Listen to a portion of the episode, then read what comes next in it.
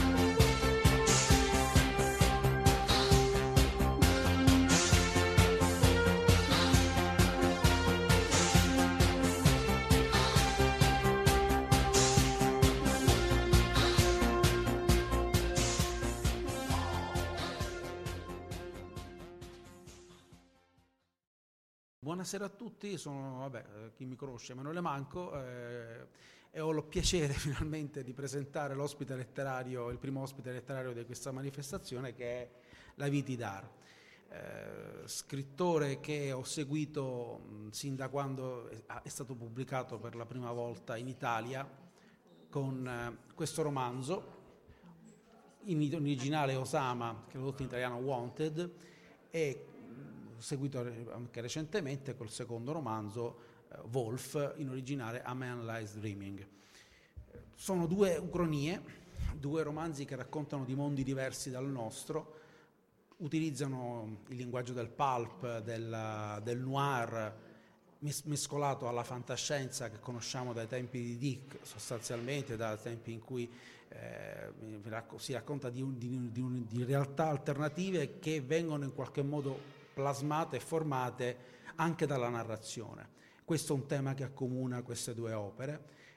Terzo, la terza pubblicazione italiana è Antechamber, Anticamera, che io considero, poi adesso chiederò alla Vise, è d'accordo, una specie di eh, epilogo ideale di Wolf, però è una mia sensazione personale, magari è dovuta al fatto semplicemente che li ho letti uno appresso all'altro.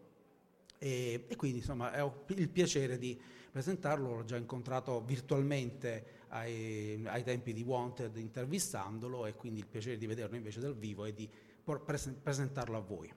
Quindi mi piacerebbe cominciare a parlare del, di, di, proprio, di quando la Via ha cominciato a capire che voleva raccontare storie, cosa l'ha mosso per raccontare storie.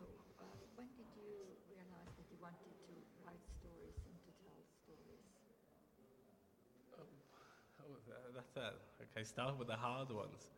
Um, no, I think I always wanted to write stories. You know, I grew up reading books, um, so I always thought that must be the, the best thing to do is to write things. Um, I think what I realized was that, you know, I'm a very boring person, so unless I did something, I would have nothing to write about. So I set off to travel as much as possible, just to try and have something interesting to say. Um, so it's, it was only you know, I only really started writing after I did a lot of a lot of sort of traveling and, and that sort of stuff. And I think s- when I was at university about 2002, like second year of university, I started. I just had the time and I just started writing short stories, and I thought I'll see what happens. Right. Quindi eh, da questa esigenza poi nasce una, in quest'ultimo periodo una, sembra che sia nata una idea che la narrazione, specialmente fantascientifica, debba servire a raccontare realtà alternative alla, uh, alla verità, i cosiddetti alternative fact.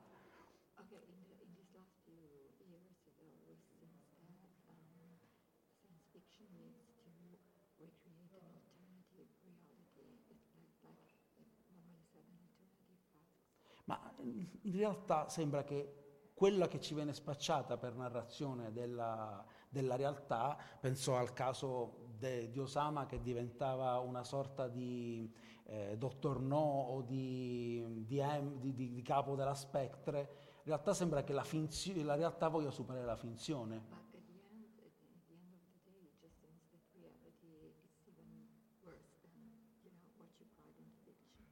Siamo costretti a vivere in un film, quindi, secondo te?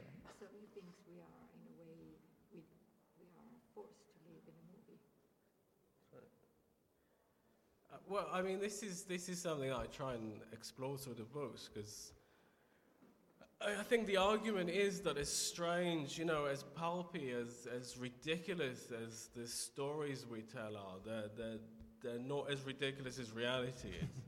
So that's kind of what I try to, to say, you know, and um, so I draw, I try and draw those parallels. So I would talk about, you know, say the violent century, which hasn't been published, and it's sort of a, a parallel history, I call it. So it's not an alternative history, it's a parallel history of the 20th century uh, with superheroes or, or, you know, Ubermenschen. Um, so I would draw parallels between, you know, the, the, the mad scientist image mm-hmm. that we get over and over and over in movies and books with the real mad scientist, and where, you know, the, the German scientist, um, you know, Eichmann in, in uh, um, sorry, um, the guy in Auschwitz. Or, you know, von, von, von Braun, who built the rockets for the. Americans mm-hmm. for, the space, um, for the space race eventually. So, uh, as crazy as the books are, the reality is always crazier, and it's almost like you just have to kind of very carefully point it out. Um, that's kind of the argument I try to make in, in books like this, for example. Eh, la storia di, invece di, di, Adolf Hitler, la, la, figura di Adolf Hitler che ricorre in Wolf, eh, tu in qualche modo almeno eh, punisci Hitler con un contrappasso che, se, che, è, che è tremendo, cioè l'oblio. Eh, mi sembra che in uh, anticamera eh, poi tu trovi un epilogo alla sua vicenda personale. È un'impressione o è solo una ricorrenza di un personaggio che è molto comodo da usare?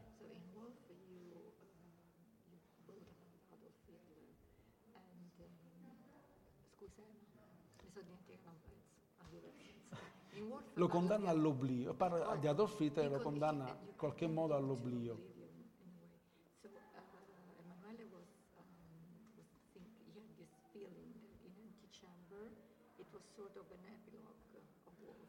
Right. Yeah. I mean, to be honest, I only wrote this because I thought it was funny, which is, I mostly think, you know, you know, I thought it would be funny to write about Adolf Hitler as a, as a private detective, you know, which is kind of playing with a lot of the classic. A lot of the classic private detective stories are incredibly racist and misogynistic, you know, if you read Raymond Chandler. So I thought it would be fun to actually have, you know, Adolf Hitler doing it. Um, so that's where it started from, you know. I think some people don't necessarily think it was very funny. Um, uh, an early problem I had with that was that my editor uh, did not think the book was remotely funny. Mm. And I was, you know, uh, and we had this very uncomfortable meeting for about two hours. We sat in this pub in London with a single drink for two hours. And I said, Look, the book is funny. And she said, No, it's really not funny. You know, you made my assistant cry. And I said, Yes, but it's a funny book. Um, so that was, that was very difficult. Antichamber, I think, is, yeah, it kind of. What happens when I write books is either before or after, I'll do some short stories around them. Um, Osama has like three short stories that kind of came around it. This one, what happened was because I enjoyed writing Adolf Hitler, which again, you know, um, I enjoyed that voice, that bitter twisted. He really hates everything. You know, I see a lot of myself in him um, in the book. Yeah. So I've been writing kind of standalone adventures for him. That they don't have the complete, you know, the depth of the book, but they're just fun for me to do. So Can I ask you about something? Uh, but did you have to change uh, something in the book to make it more, let's say, funny for the editor? no, um, I got very lucky. I mean, basically, when I, I told my agent, my agent shares my sense of humor, and I said, you know, he said, what, what, what are you thinking of writing as your next book? And I said, well, you know, I was thinking of Adolf Hitler, Private Eye. And um, he just laughed. he literally burst out laughing. The nice thing was he said, he said, I think you should write it. He said, I don't think anyone will buy it. No one will publish this, but I think you should write it. Um, and I think what happened partly is that I had a two book deal. So they already agreed to buy two books from me and they already bought the first one. So I kind of tricked them into publishing this. But it was very touch and go whether they were going to publish or not.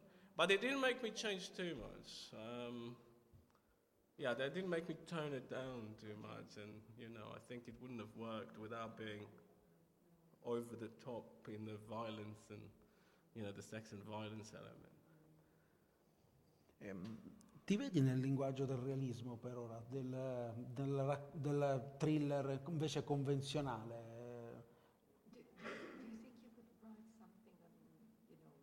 No, no. I tried. I tried to write a thriller Okay. once. it was awful. Uh, I can't. I can't even make myself write things that. Like I have really good ideas for commercial thrillers, but as soon as I get a commercial idea, I think how can I make it the least commercial that I can, and so I wish someone would just pay me for that, and they, they can write the stuff. Um, you know, so the violent century, which is, you know, superheroes, um, you know, I did it in the least conventional way possible. So, you know, and who are you really doing it? The problem I have is people who like, you know, literary fiction mm-hmm. don't really want to hear about superheroes. And the people who like superheroes don't really want to read a book about World War II and the Holocaust mm-hmm. and the Cold War, you know, written in a non accessible style. So I have the problem that I don't fit very neatly anywhere. Mm-hmm. Um, but, you know, I have. I, I, well, I, I, see, I see what you understand. I understand what you are saying, but I think that's, um, there should be an advantage. I mean, from, from a fan point of view, that you are able to do so many different things. Yeah, I mean, the other thing that kind of helped was that, you know, well, I'm from Israel, you know, English is my second language. Um, I have lived in a lot of other places, but that is my background. And when I started writing short stories, I'm trying to sell to American editors who may have been doing the same thing for 30 years. You know, you have one guy editing a magazine for 28, 30 years. And how do I come? And there's you know a thousand writers a month who are trying to sell this guy's stories. How do I compete with them? And I think the problem a lot of us make when we read science fiction, which is obviously a lot of it is American science fiction, we try and write American science fiction.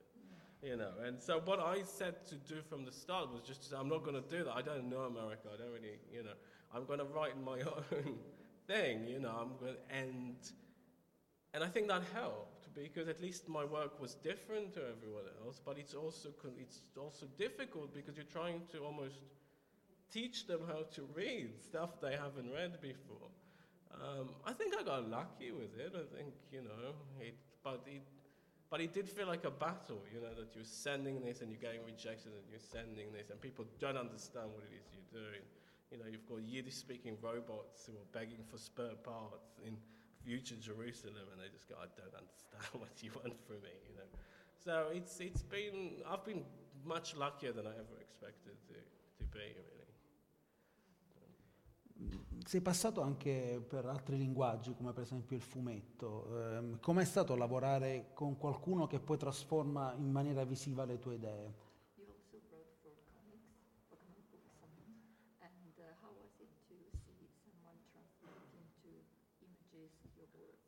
Uh, well, I love, I absolutely love working uh, with artists. Well, I, I'll qualify it. I absolutely the two things I have is I absolutely love working with artists and I absolutely hate working with artists. Um, I love that I can write something and they can make it happen.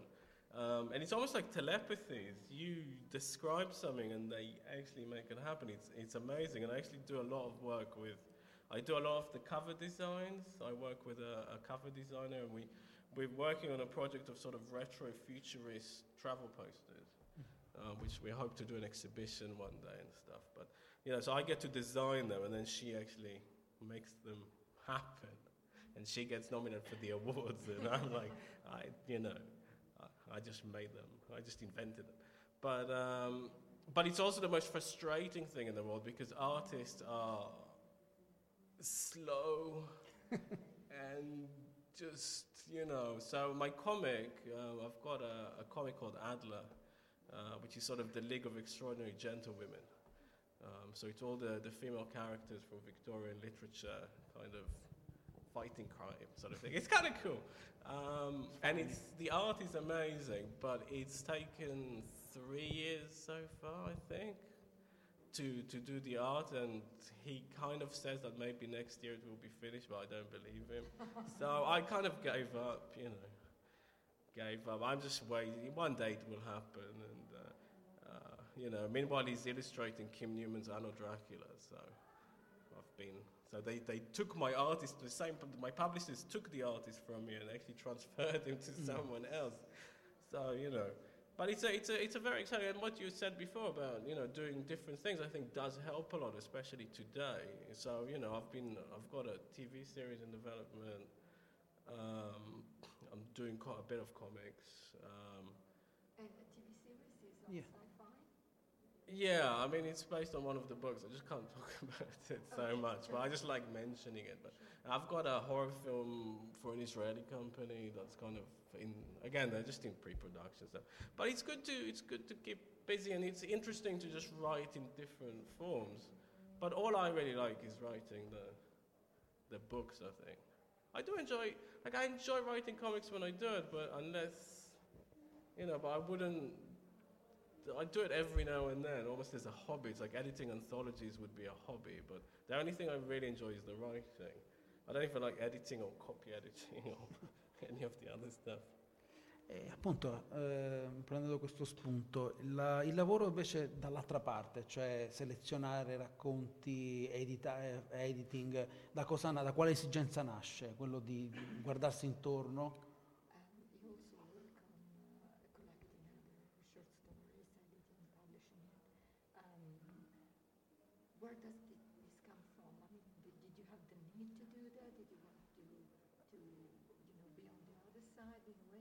Yeah, I don't know. I mean, I think it's just a hobby. I think I decided okay. my hobby would be to do something that will make me no money and cost me a huge amount of time and effort, you know. Mm. So I thought, why not edit some anthologies? Um, I don't know. It's, you know, I'm doing the World SF anthologies. They're international science fiction fantasy, and we'll be talking about it tomorrow. Um, and that started off as a mission. I just wanted to kind of do that just because no one's done that. I thought it was important. But then I kind of came up with this idea for doing an anthology called Jews versus Zombies, uh, which is actually coming out in Italian at some point, I think. Yeah. Um, and, and we just, I just thought the idea was great. I thought Jews versus Zombies would be an amazing anthology. Didn't really want to make any effort to do it. And um, I was just sitting in a pub with, which is how most things in England basically happen, is you sit in a pub with someone. And, uh, you know, and I mentioned that, and then uh, Rebecca Levine, who I was with, said, look, I'll, I'll help you edit it, because I think it's a great idea. And then the other guy we with said, well, I'll publish it for you. so I was like, fine, if I have a publisher and have someone to do the hard work, then, then we'll do it. So I kind of fell into it. But every, every couple of years, I feel the urge to do some sort of anthology. I need to actually find a way of doing anthologies that people want to read, but, you know. E com'è il rapporto con quello che avviene dopo? Lettori, giornalisti, convention? È una perdita di tempo? È un'occasione, è un'altra, è un'altra occasione di fare altro, di accumulare esperienza? Cosa ne pensi di quello che è oltre la scrittura?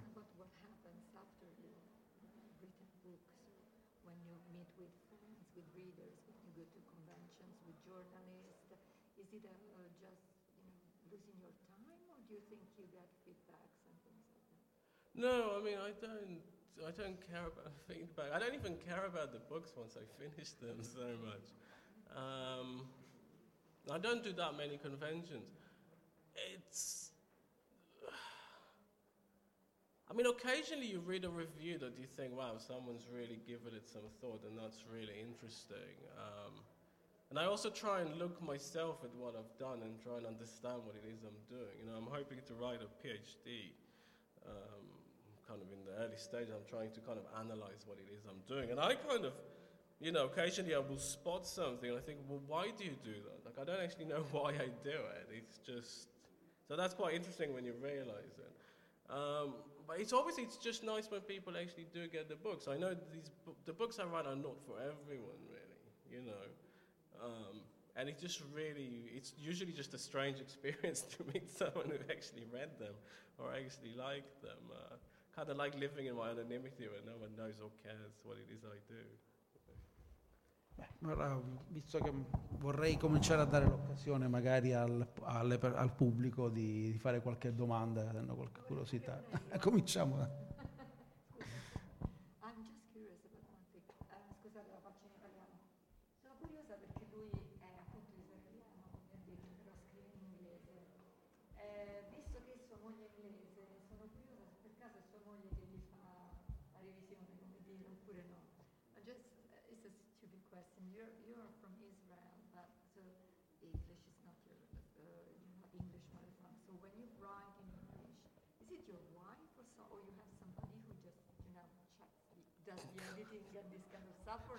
God, no, no. Can you imagine? but you uh, have somebody doing it because you're not English mother. No, I Oh, just so no. it's just you? No, it's me.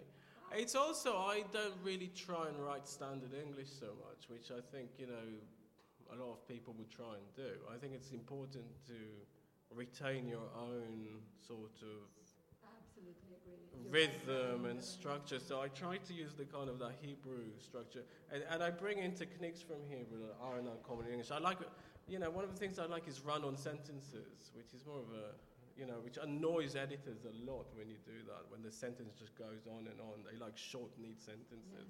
I'm like, I don't want to do them. And also because the third language I speak is uh, is a Pidgin English or a Creole English called Bishlama. Um, which has sort of a Melanesian language structure, but a lot of the words are borrowed from English. I really fell in love with the language. I kind of lived lived on this South Pacific island for a year, and uh, that's the language you had to speak with everyone. And so I incorporate, especially with the science fiction, I incorporate that language into the book. With Central Station, the science fiction book I had out, um, I actually have, so I have this language that I call Asteroid Pigeon, which is basically Bishlama. And I really wish I made it clear in the book that this is a real language because I get reviews that say, wow, we invented this language and it actually worked. I'm like, I did not invent it. I just, I didn't think anyone would, you know. Um, so I feel really bad for that. I feel like stealing. But I, I love retaining those non traditional rhythms and structures. And um, no, I, I, I mean, you know, um, Joseph, uh, not Joseph Campbell, um, uh, Joseph Conrad. He was he was a Polish writer, and he's one of the great English novelists of 20th century. So I'm you know I like to claim the Joseph Conrad throne, but. Um, but there's a lot of us who write in English, you know, in science fiction. Well, not a lot of us, but me and Aliette de Bodard started kind of at the same time, and you know, her native language is French. So, and especially in you know, in genre, they don't always want to have, they don't always want you to have very beautiful language because they want you to focus on the story and the, the weird stuff that happens in the story. And a lot of editors, I think, feel that, love, you know, beautiful language dis- detract from the story. I, I try to have both, but, you know, I don't, don't know how successful I am. Adesso provo a scendere tra di voi e appunto a raccogliere qualche domanda se ci sono. Ecco.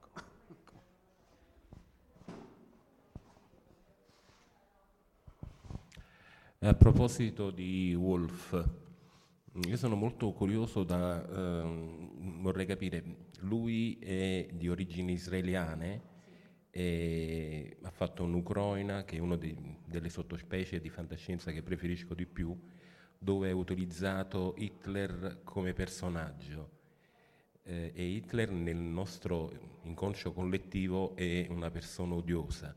Vorrei capire, lui da israeliano, quindi penso che in qualche maniera mh, per lui sia stato eh, ancora più odioso.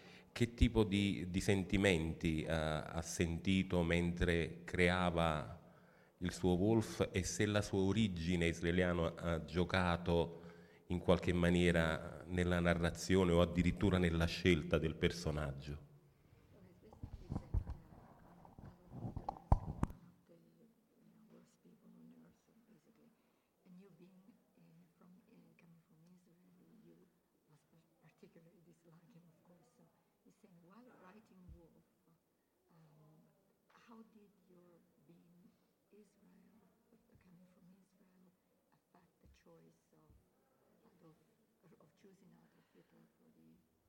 It was mostly that I thought that if anyone could get away with doing it, um, it might be me. You know, I, I, I think if I was if I wasn't from that background, you know, my family died in the Holocaust and so on. So I thought I could get away with it, but I would be very offended if someone else wrote this book. You know, but, but I figured I might, I might and, and the thing, the funny thing is, I read a couple of reviews in Jewish magazines, and they say. Um, you know, they kind of, yeah, he sort of gets away with it, but not really, you know. It's not quite sold it, which I thought was fair enough. Um, but, you know, coming to write his characters, um, his character, obviously, I don't really have an interest in writing a villain or, you know, it wasn't like, it wasn't as though Hitler was one single person who, who did everything. So I spent, uh, and it was a very dark time for me because I'm basically just surrounded by Hitler for months and months and months. But reading about Hitler before he became Hitler, you know, the, the sort of the abused child, the, the World War One soldier with post-traumatic stress disorder, the, the, weird, the weird little details are what's really interesting, you know, the way he, um, you know, which are recorded by his friend Gusso, and I used a lot of it because it's very gossipy, and you know how, mu- how much he loved sweet um, pastries. You know, he was, he was addicted to pastries, hated women. Um, and there's this scene in, in Gussel's book. So they're like, they're kids in Vienna kind of studying art, you know, living in an attic. And some, some rich guy or some out of towner met them and took them out for dinner and bought them dinner, you know, and was being very friendly. And Hitler is stuffing his face with pastries, according to his friend. And the guy gives him his card. He says, you know, if you guys want to hang out, sort of. And they're walking back, and Gussel says, "Oh, he was he was a very nice man." And Hitler says, "You know, he was a homosexual. The reason he took us out for a meal was because he was a homosexual." And Gussel says, "Well, what's a homosexual?" And then Hitler explains it to him, and I just have this image of Adolf Hitler trying to explain to his mate what this guy was doing. Um, you know, so there's all these just these very strange little incidents in his life, but you know, when, at what point does someone become the, this monster? You know, and at one point he's not. And, and so the Hitler in this book never became the monster Hitler, but he's still just a really, really unpleasant person. um, which was great to write. Because what's funny is basically Hitler with no power. That's funny, you know. Hitler with power is not funny. Hitler who just all he wants is power and no one cares, I thought was incredibly funny to write.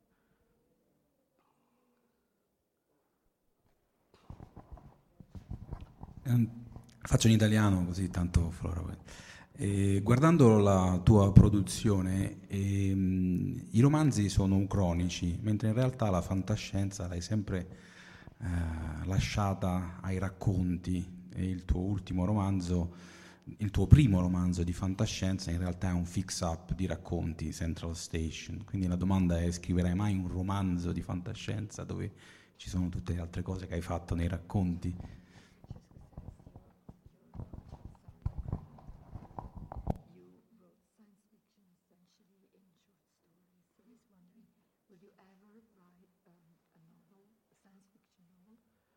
Like science fiction, science fiction. Uh, well, I sort of did. I mean, I, I did a novel called Martian Sands, but it's, a, set on Mars. But again, it's a weird sort of, and it's not it's not that successful either. I don't think it's. Um, I mean, theoretically, yes. I seem to be attracted into writing these sort of political, alternate history, noir sort of things. Um, and I guess it falls more on the fantasy side, but with a science fiction writer's sensibility, maybe. Um, I have been thinking from time to time, I have this big space opera I probably want to do, but yeah. It does seem quite daunting, doesn't it? The idea of, of writing a, a big science fiction thing. Hmm. Maybe. Uh, maybe.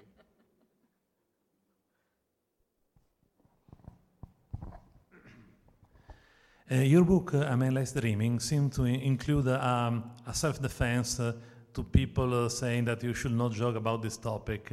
Did you get this, uh, this kind of reaction nonetheless?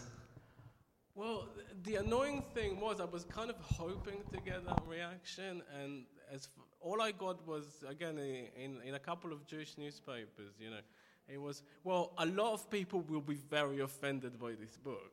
You know, so the review says I personally wasn't offended, but a lot of people will be offended. No one was offended, um, which completely ruined my, my book. Really, they seem to they seem to take it quite well. Um, and you know, for a long time as well, my books kind of they were more covered by science fiction, but they weren't covered in um, like the, the Jewish magazines never reviewed me or anything, and that kind of changed with A Man Lies Dreaming and with Central Station, funnily enough, which is kind of is the first sort of Israeli science fiction novel.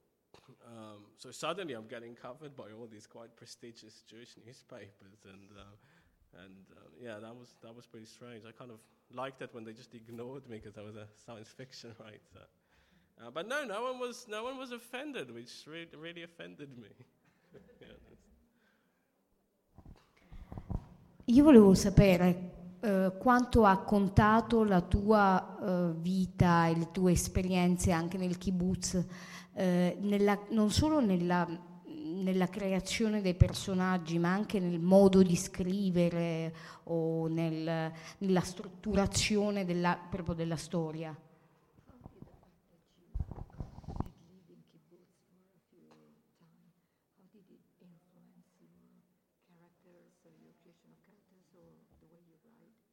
I mean, ha- it has a big influence on the science fiction I do. I mean, I haven't really written novels, but what I have done over more than 10 years is write these short stories that are all set in the same big universe where, you know, which is one of those happy science fiction universes where we go into, we go into space. We don't kill each other, you know, we don't kill ourselves with bombs. We actually do build the spaceships and colonize Mars and all that.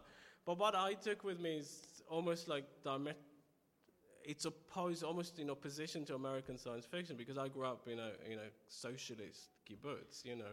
I used to say the only way to go into space is to kind of have socialism function in space because how else will you share resources? Um, so very different to the idea that we're going to go to have a colony on the moon and we'll charge everyone to breathe the air, and if you don't pay for the air, we're going to eject you. It says it doesn't work like that. It will have to be very cooperative to, to succeed.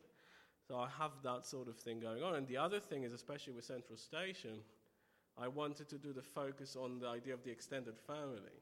Because, you know, in Israel, a family is not having a couple of brothers and your mum, it's having your third cousin twice removed who was kind of married to your second, third cousin who's not really your cousin, but she was a, you know, it's this long, complicated, really irritating network that you're, you're tied up with. And in American science fiction, it's always about there's this one guy, and he goes off to this planet, and he, you know, and, and he doesn't have any relationships with anyone. He doesn't have a family. So I wanted to kind of, and, and Aliette has talked about this a lot as well from her perspective, this um, family SF or almost domestic SF, you know, which is just talking about that interconnected, very complex, messy relationships of a large group of people rather than of a, a lone hero. So that I think that is very different to what most American writers or British writers would do, and that was something I consciously tried to bring in. Prima di... ah, ci sono un, pa- un paio ancora dietro, però prima mi volevo infilare con una domanda che mi è venuta in mente.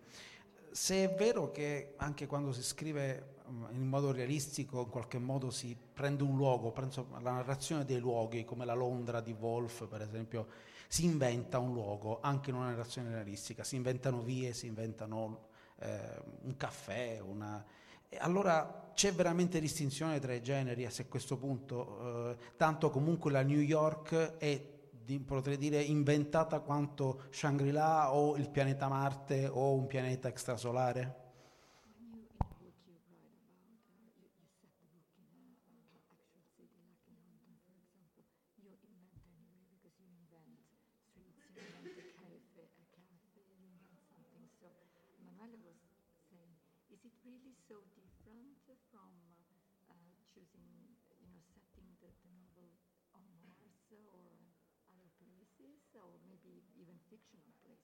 No, well, I d- I don't invent anything.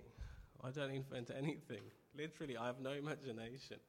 Um, so I try not to invent. Uh, in fact, because I have been trying to kind of, I've been looking at this Martian thing I want to do. I've been spending longer looking at maps of Mars than I would at Google Maps, you know, and trying to kind of figure out the geography.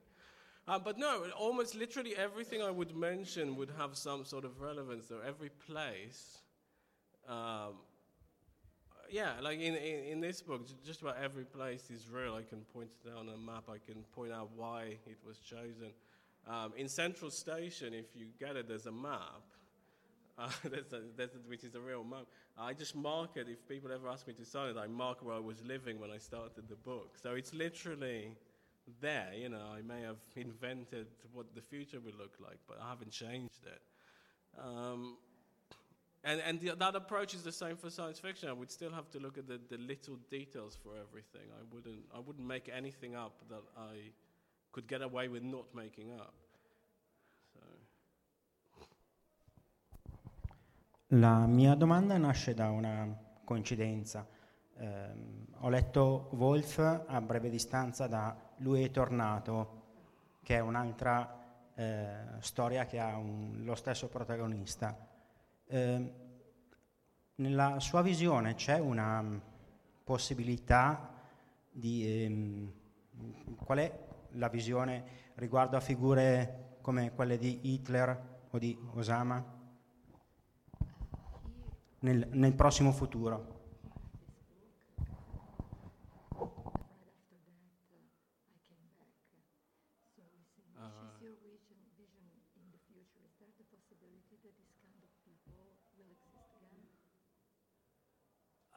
Yeah, I mean, you just have to choose what future you want to write. You know, it's. Uh, I think this book. I mean, I'm kind of disappointed.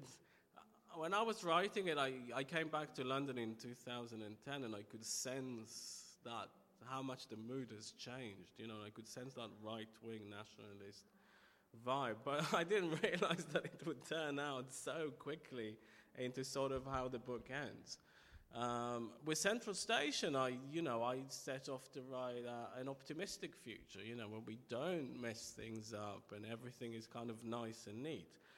When I finished doing that, I thought, well, that's really not a good thing to do because I'm kind of, and I know like people in Silicon Valley really like that book because it's really optimistic and all about how science is great. And I wanted to say, well, you know, that's probably not going to happen. We're not going to get the nice shiny future. We're actually we've got about 30 years before climate change is going to be irreversible. You know, I actually did um, I did an event for the Ministry of Defence in the UK, which which is not something many science fiction writers get to do.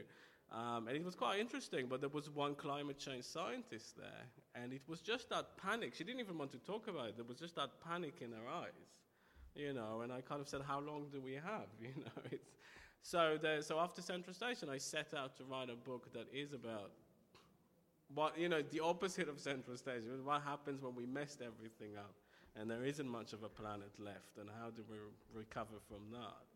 So it's interesting to try and write those different. It's almost like a warning, you know. Of course, it can happen again.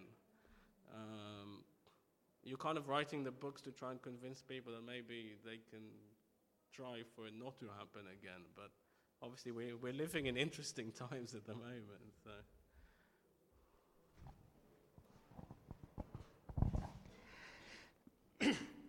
Un'altra realtà parallela che si collega al tuo retroterra culturale è quella che è mm, descritta nel racconto Uganda, in cui viene presentato un, uh, un altro Stato di Israele nato appunto in, uh, in Uganda. Se vuoi dirci qualche altra cosa su questa realtà parallela che, che hai creato.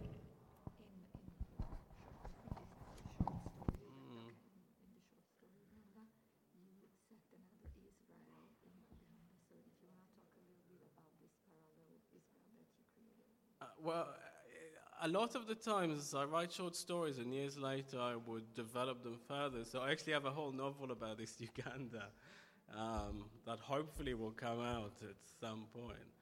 Um, I think, you know, that's something that Israeli writers are very aware of is the Uganda um, thing, which basically in 1904 a, a, Zionist expedition went to British East Africa to look at the possibility of a Jewish state there.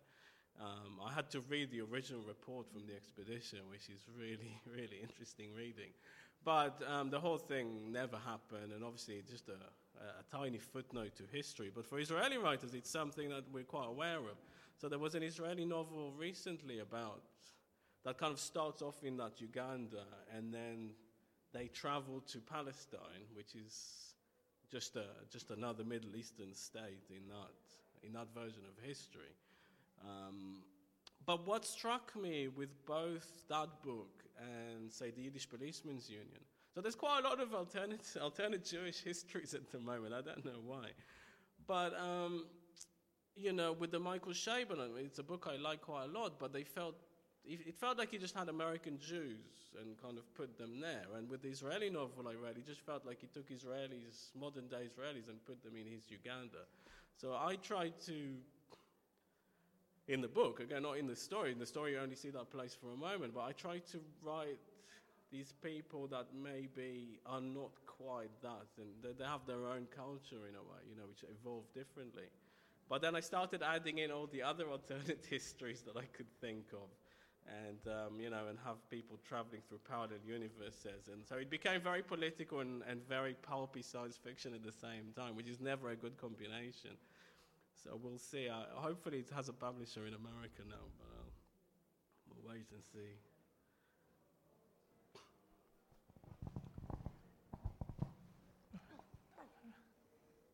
Volevo chiedere quali sono gli scrittori che ha amato come lettore e quali sono, se poi sono gli stessi, quelli che lo hanno influenzato per il tipo di storie che, che scrive.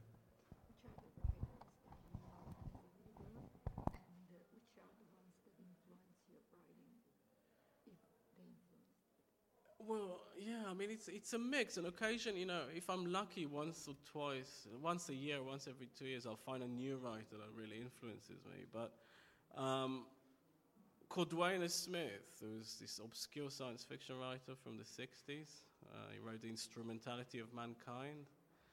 Um, you know, I love what he did that sort of linked you know, he was such a different writer to the rest of the science fiction writers. So I used to, I love the, the techniques he used is something I very consciously kind of borrow from. Uh, people like Clifford Simak, who was one of the only pastoral science fiction writers. You know, he didn't write about war, galactic war and warfare. He was kind of about just people, rural people living their life in this futuristic setting. You know, so I stole a lot from him. Um, and then more recently, I've just been very influenced by noir writers and, and American crime writers, you know, that sort of James Elroy and um, and also in a way from, from the Spanish um, the Spanish crime writers um, like uh, Mon, um, Montalban. It's not Montalbano, is it? It's Montalban. that's where the name. That's where they stole the name from. Um, who was a political writer and he used crime fiction to kind of talk about society and, and politics. And I thought that was really eye opening for me that I can use genre fiction and be political at the same time. Um, so, you know, and, and, my favorite writer from Israel, I think you can actually get his book in Italian, which is one of the only countries where you can get his book in translation, is a guy called Shimon Adaf, um, who's well known in Israel as a, almost like a literary author and a poet. Um, but he's also a big science fiction fan. We grew up on the same books, you know. So even though he's a very literary author, you still get that Samuel Delany references and the Cordwainer Smith reference. And he wrote this amazing Israeli science fiction novel that I don't think will ever be translated, but had a huge influence on me. And it's a book from, I think, 2010. Um, it's absolutely magnificent. So I keep, I keep learning. I keep trying to learn from, from readers, you know, from writers I read. And,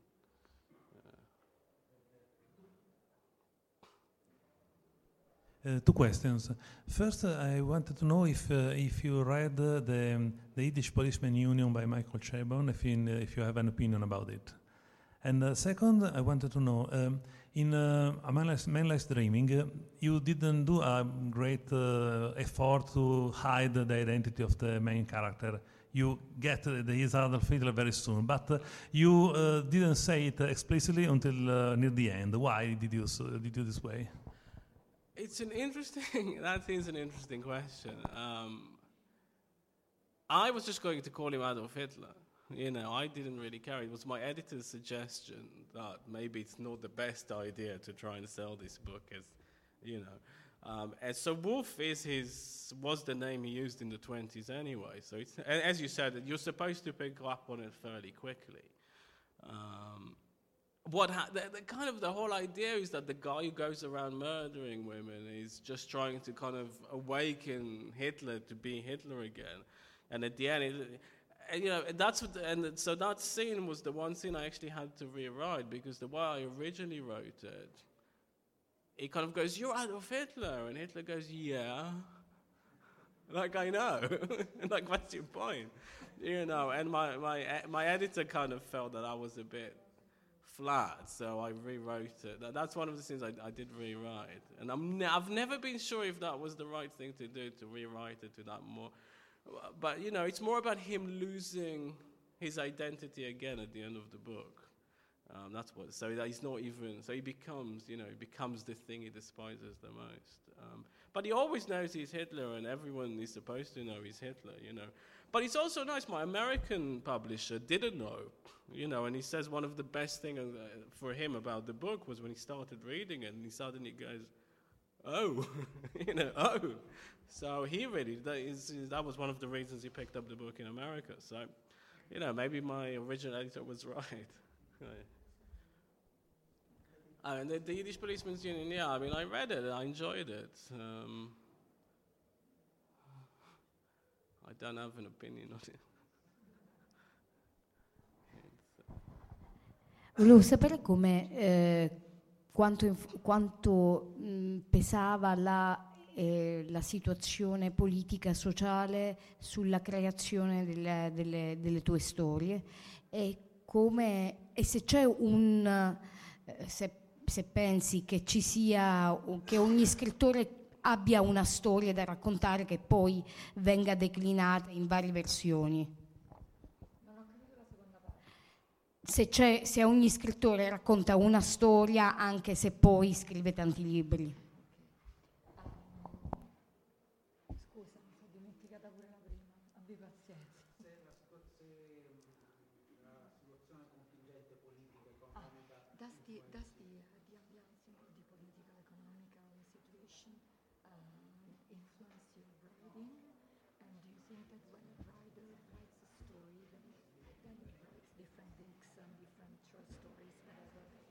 Always the same story or they're always different? Or there is a basic you know, line that unites them? Yeah, I mean, I think I think it's hard to get away from not writing the same thing over and over. I mean, um, you know, I'm lucky that I have been able to do different things, but you can still kind of trace the last few books. They are these political noir, alternate history mixes. Um, and I think what it comes out is what that's what I enjoy writing as well. That comes sort of naturally. but then it was nice to do something like Central Station, which is so different, which is gentle and doesn't have any horrible murders or anything in it. Um, and it's kind of a happy future and it's all about family. So it's nice to be able to diversify a little bit. Um, but yeah, it's, it's mostly driven by politics. I mean, it's mostly driven by anger. I mean, you don't want to preach, but you know, and in genre fiction especially, they always say you shouldn't really be political because you should leave it to the metaphor. You know, it's it's always a metaphor. I mean, the vampire is always a metaphor for something else. You know, and I don't. I just want to do really angry political books. I don't want to kind of, kind of, kind of hide the So at the moment, weirdly enough, I kind of got interested in King Arthur, which I never thought I would be particularly interested in King Arthur. And then I realized what a great opportunity to talk about British nationalism it was. You know, it's that whole, uh, you know, obviously I'm surrounded by this whole Brexit thing and the rise of British nationalism. I actually thought that would be a really interesting way of exploring um, a lot of these issues, but from this perspective of a weird historical fantasy. Um, so again, I can't, you know, but um, yeah, I'd like to do, I'd like to keep doing the different things as well, not, not just. Adesso volevo chiedere alla Vi quello che abbiamo discusso qualche giorno fa quando abbiamo scritto il libretto. Eh, c'è nella traduzione, appunto, il, roman- il titolo originale di Wolf è A Man Lies Dreaming. E allora eh, io ho colto nella mia, nella mia, interpretazione un gioco di parole tra, bugie, tra mentire e giacere voluto, almeno nella mia idea. Era, era effettivamente un gioco voluto oppure è un'interpretazione errata?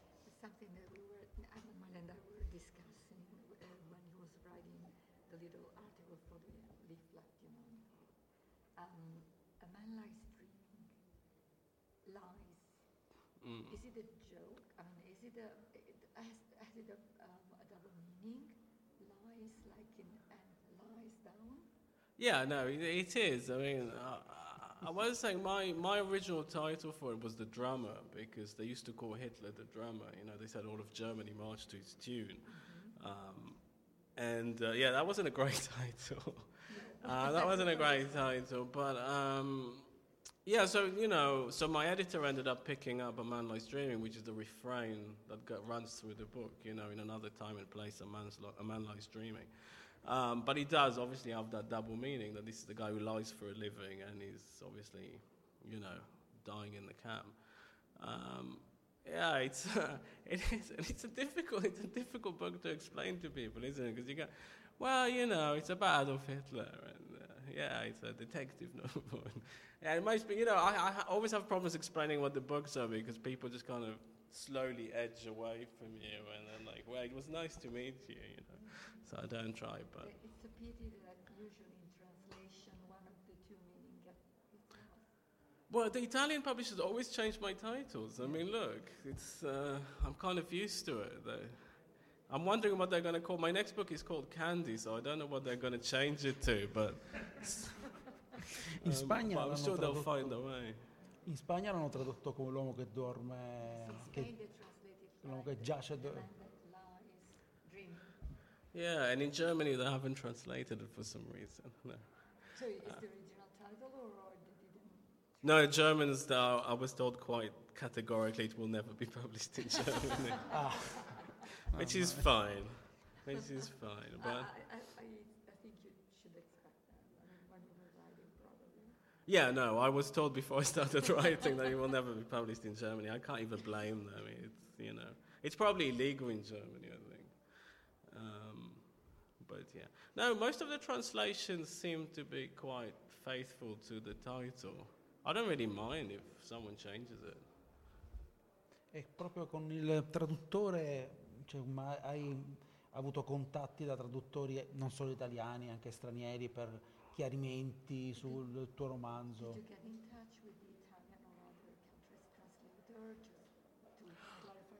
Oh, you know, yeah, I think the Italian translator did email me with a bunch of questions. I remember it was. I, I occasionally get emails from translators, but I hate getting them because they always point out all the things I got wrong. so, I'm so sorry to bother you. Um, what did you mean when you said that? I'm like, I don't know.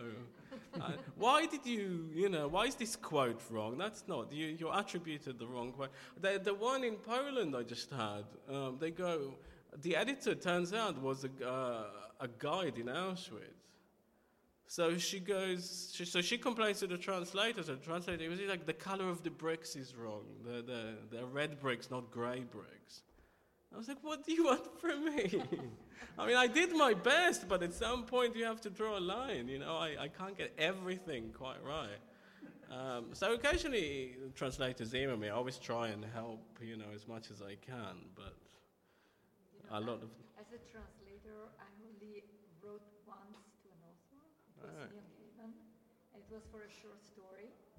Um, a, a short story where he imagined a, a fictional, um, not interview, but um, un interrogatorio.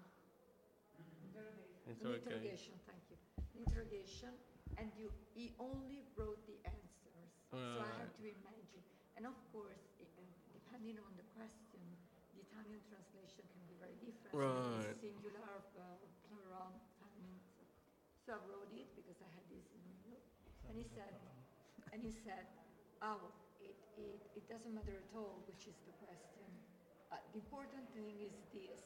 So in that case, it was really helpful because I really needed. Well, I did have that recently with, with Osama, with Wanted, um, that the last section is the ghost story section, and it's told in different voices from the victims of the attacks. Um, and she said it's re- I can't remember what, I think from, from the Czech edition, it said it's really important to know if the speaker is male or female, and you can't always tell from context. So I had to read through it again and go, male, male, female, female, male, male. There you go. So she's like, thank you. That, that was very useful. Eh, Il tempo sia finito, c'era Giuseppe che mi ha fatto segno di una domanda, giusto? Mi hai fatto segno? Ah ok, va bene. Allora Adriano mi, mi salva. e- no, Marco? Va bene, ok. Domanda della staffa. So you, you wrote many Uchronias and also this Hitler. So two questions. One, an opinion on this world and this universe and this planet we are living in, because as coming from Israel and coming from Great Britain is a very complex world. And second, do you think that this means that uh, many just ugly and unpleasant people, given the right or wrong set of circumstances, could become, could have become the next uh, dictator, uh, slaughterer, and whatever. So that uh, even the normal person could uh, uh, achieve uh, total evil, as uh, happened with. Yeah, I mean, I think they were all normal people, you know. Um, you, know, it's Hannah Arendt talked about the banality of evil, that the Nazis weren't evil, they were pen pushers, they were lawyers. Um, you know, they filled in paperwork.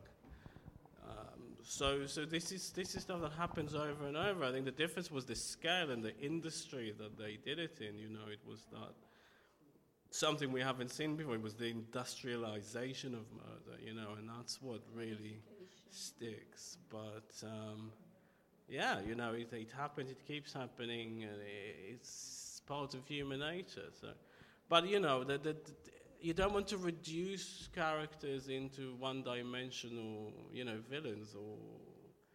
So it's, it's a lot more interesting to explore the different sides of them. You know, You- you'd still have you know horrible people who would be you know, Hitler loved dogs, you know, uh, which is, again, it's one of the funny things that I like putting in there. But, you know, might be a horrible person who's responsible for, for millions of deaths, but he liked dogs. He would never let a dog get hurt, you know.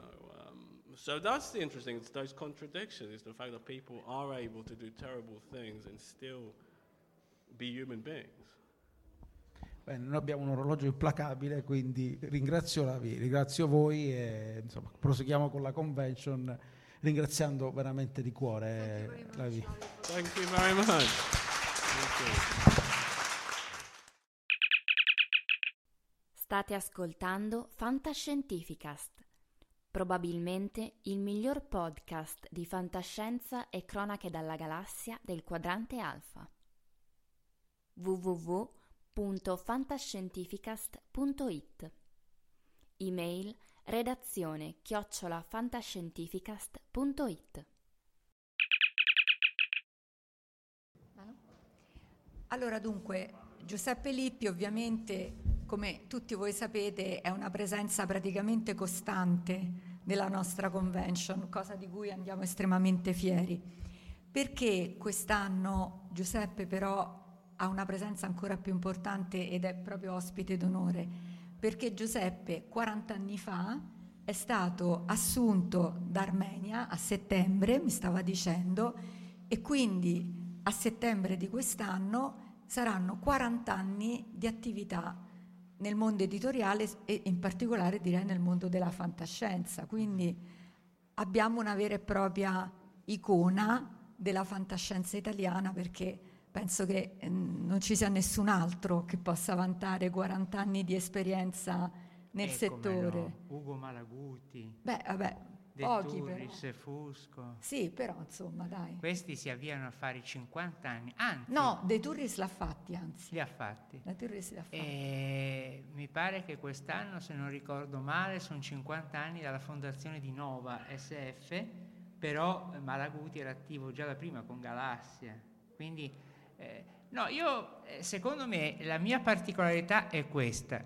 Tolti gli imprenditori come Malaguti, che ovviamente la casa editrice è sua, tutti gli altri che abbiamo ricordato e citato, ci sarebbe stato Riccardo Valla, eh, che Eh. è un caso simile al mio, cioè di persone che per tutta la vita, e naturalmente anche Vittorio Curtoni, eh, persone che per tutta la vita sono state nel campo per viverci, cioè in altre parole, un conto è uno che anche si distingue brillantemente in un campo, ma quella è la sua attività eh, prediletta, magari quella in cui rifulgerà maggiormente anche nel ricordo dei posteri, però non è quella che gli ha dato da vivere, diciamo. Ecco. Invece per alcuni pochi di noi si è verificata questa, questa interessante congiunzione per cui è, insomma, è stata la, la professione della vita. Questo io lo chiarirò bene qui, perché altrimenti se no parliamo un po' di fumosità. Ecco. Certo. Va bene, quindi io ve lo presento, lo conoscete tutti, ma E ve lo lascio. E ve, e ve lo lascio. Dico questo, perché tu vai a prendere una boccata d'aria. Dunque, No, vado lì. Eh, sì, questa distinzione che ho fatto poco fa eh, a me pare significativa nel bene e nel male. I grandi colleghi che ho eh, nominato prima e che, a cui tra l'altro rivolgo veramente qui un- una dedica speciale, insomma, in primo luogo a Vittorio Curtoni perché è stato anche il mio miglior amico personale nel campo. Eh, sono stati tutti personaggi che si sono dedicati per l'intera vita all'attività editoriale e anche un'attività editoriale settoriale, ma d'altra parte finisce che uno si specializza, è difficile che uno per tutta la vita lavori in un campo ma saltabeccando di qua e di là. Può succedere ad alcune persone straordinariamente versatili, ma la specializzazione prima o poi prende il sopravvento, si richiede. Nel mio caso tutta l'avventura era cominciata a causa di una passione smodata, veramente smodata e, e assoluta, che escludeva quasi tutto il resto per fantascienza, fantasy e horror, eh, da, eh, da semplice lettore appassionato, come per tutti quanti noi, fin da ragazzino. Poi per me la fantascienza si era identificata con due cose in particolare, Urania, perché si trovava in tutte le edicole. Devo dire la verità, le altre pubblicazioni eh, non si trovavano con la stessa facilità. Quindi per me, per esempio, Galassia è stata una scoperta solo degli anni 70. Ecco, c'è la cosa poi generazionale. Io sono nato negli anni 50, ma il decennio in cui noi nasciamo non lascia molte tracce perché non lo ricordiamo, siamo troppo piccoli. Quello che ci formerà sarà il decennio successivo a quello della nascita. Ergo, per me è stato fondamentale il decennio degli anni 60.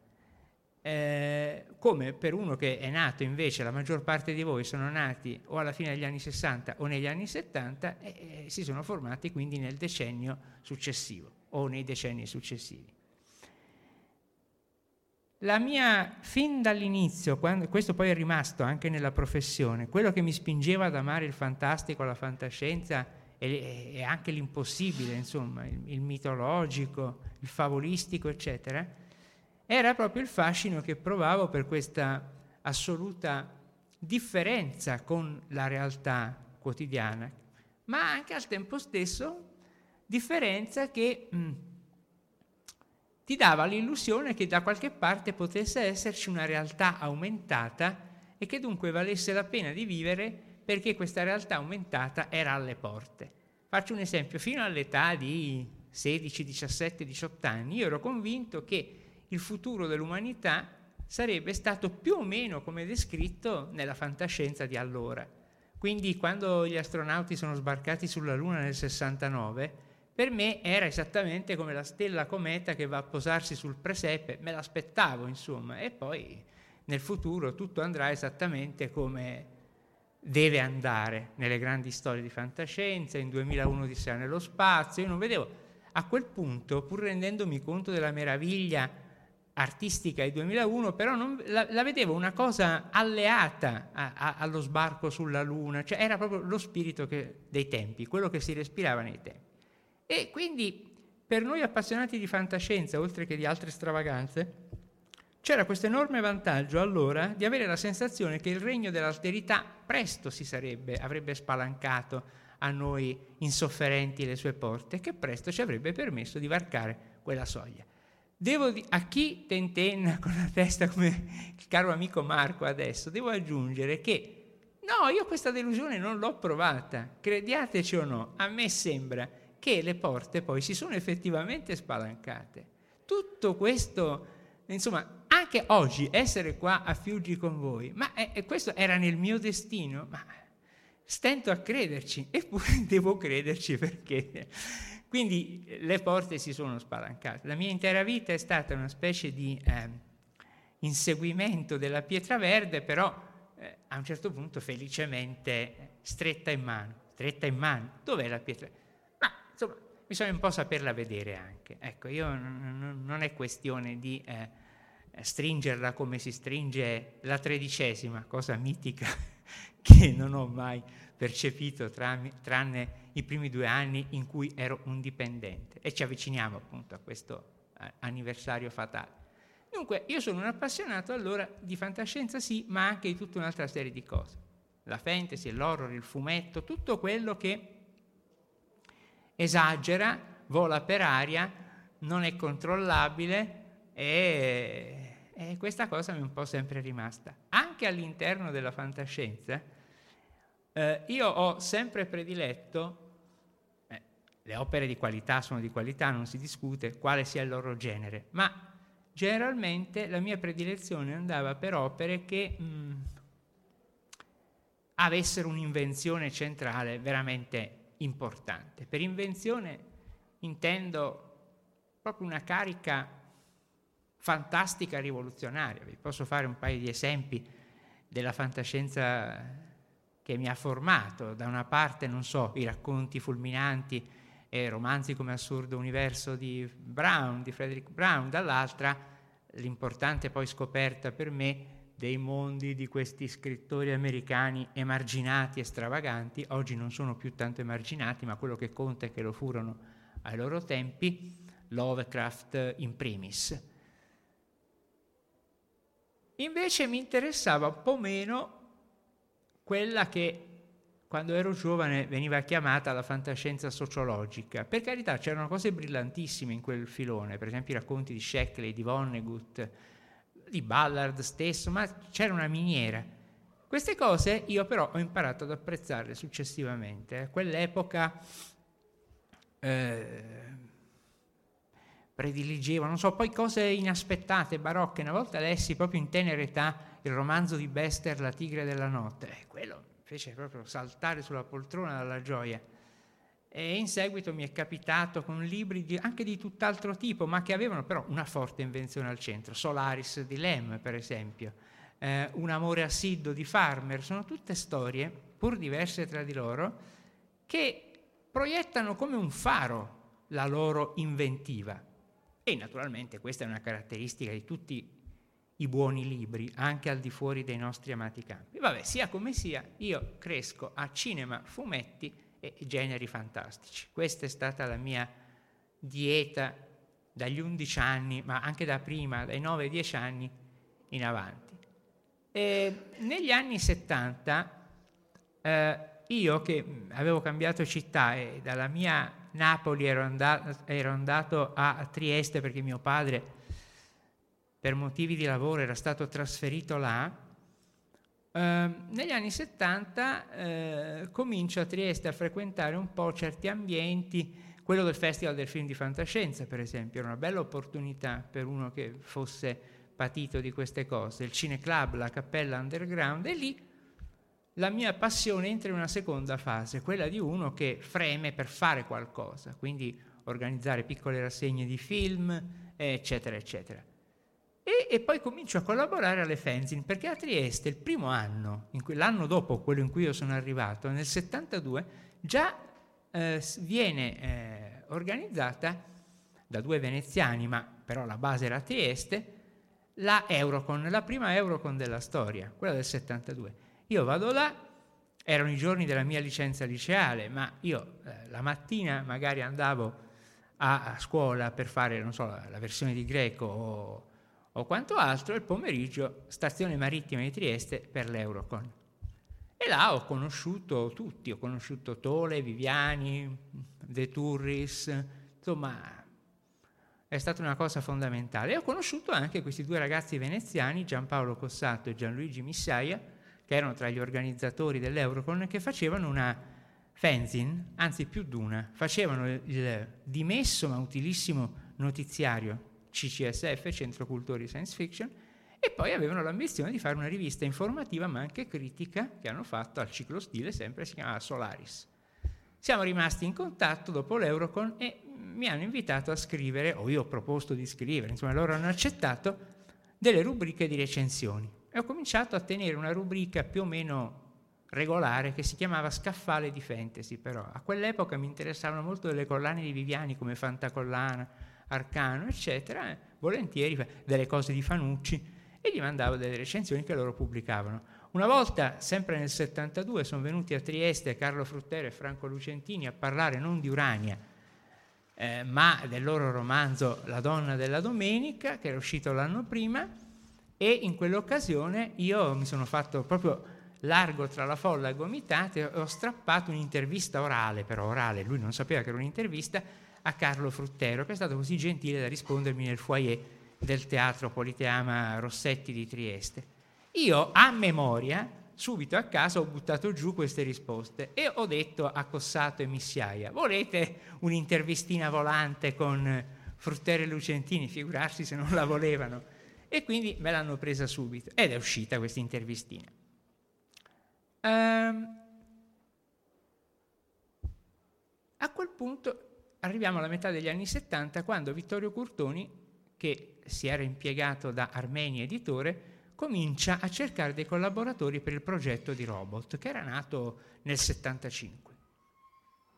E allora, volendoli cercare Vittorio non solo tra le sue conoscenze storiche, ma tra le nuove leve, si rivolge fra gli altri a Cossato e Missiaia per domandargli se conoscessero dei giovani, magari sconosciuti, ma a loro avviso promettenti, che avevano qualcosa da dire.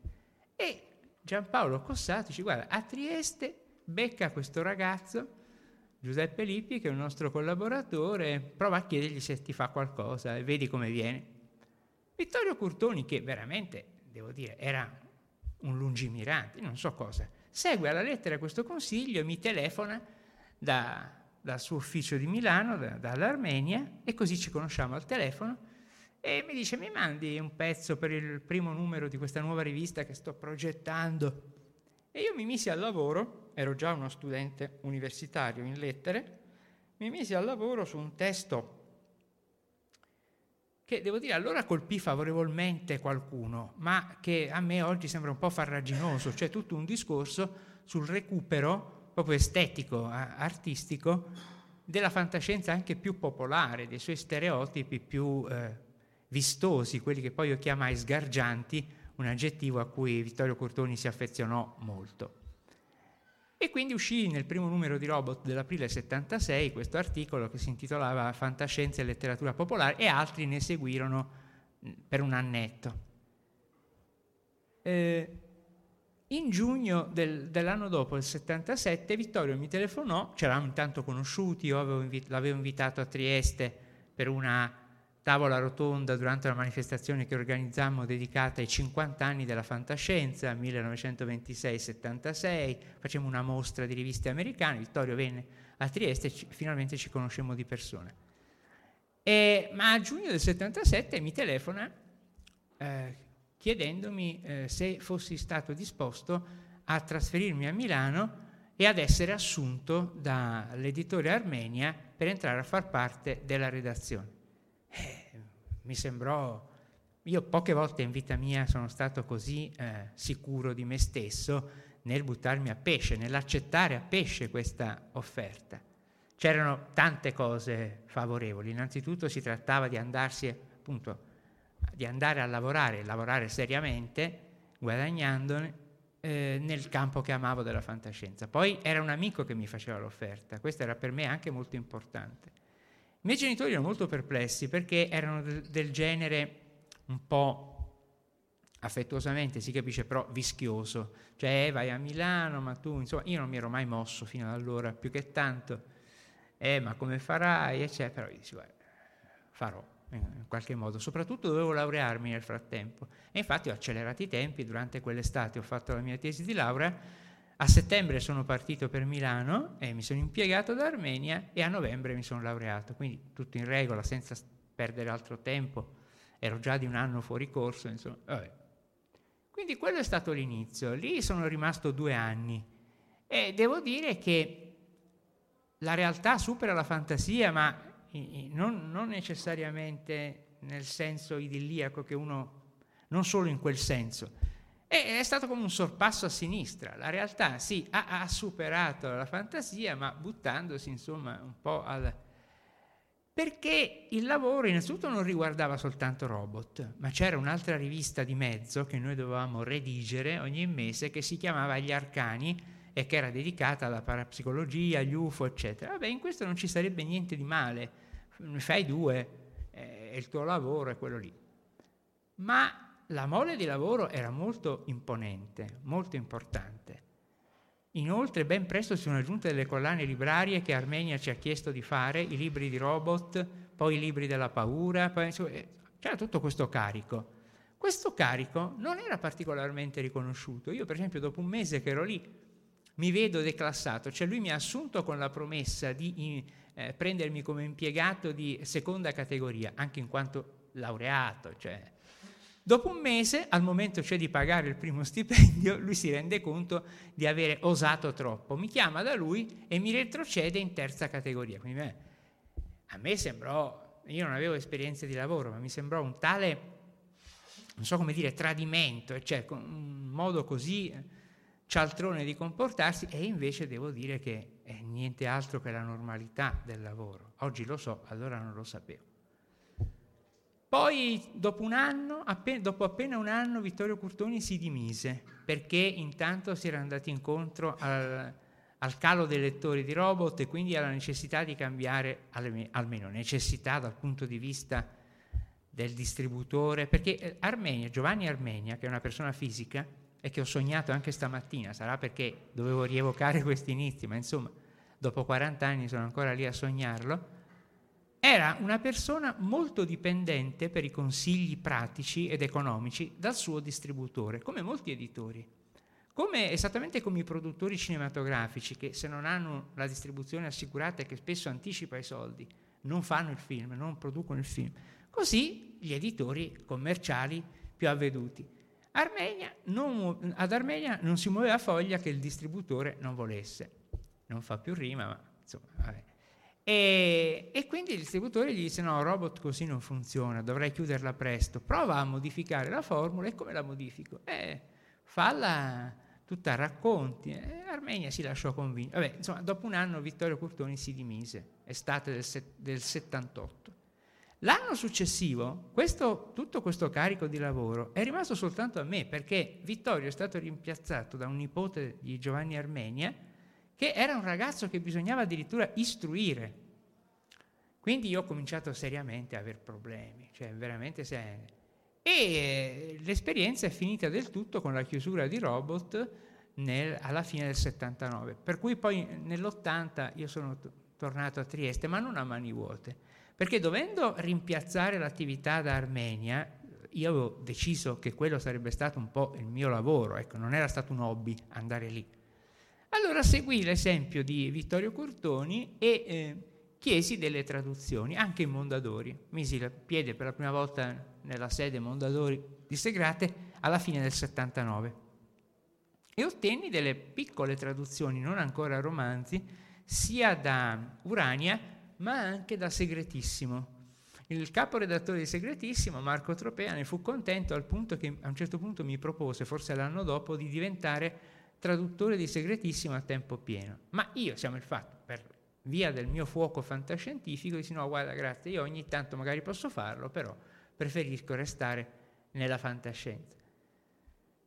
Ho fatto il traduttore per una decina d'anni, eh, però instaurando un rapporto fondamentale con gli Oscar Mondadori, per i quali traducevo sì, ma facevo anche da consigliere per le collane Oscar Fantascienza, Oscar Fantasy e Oscar Horror.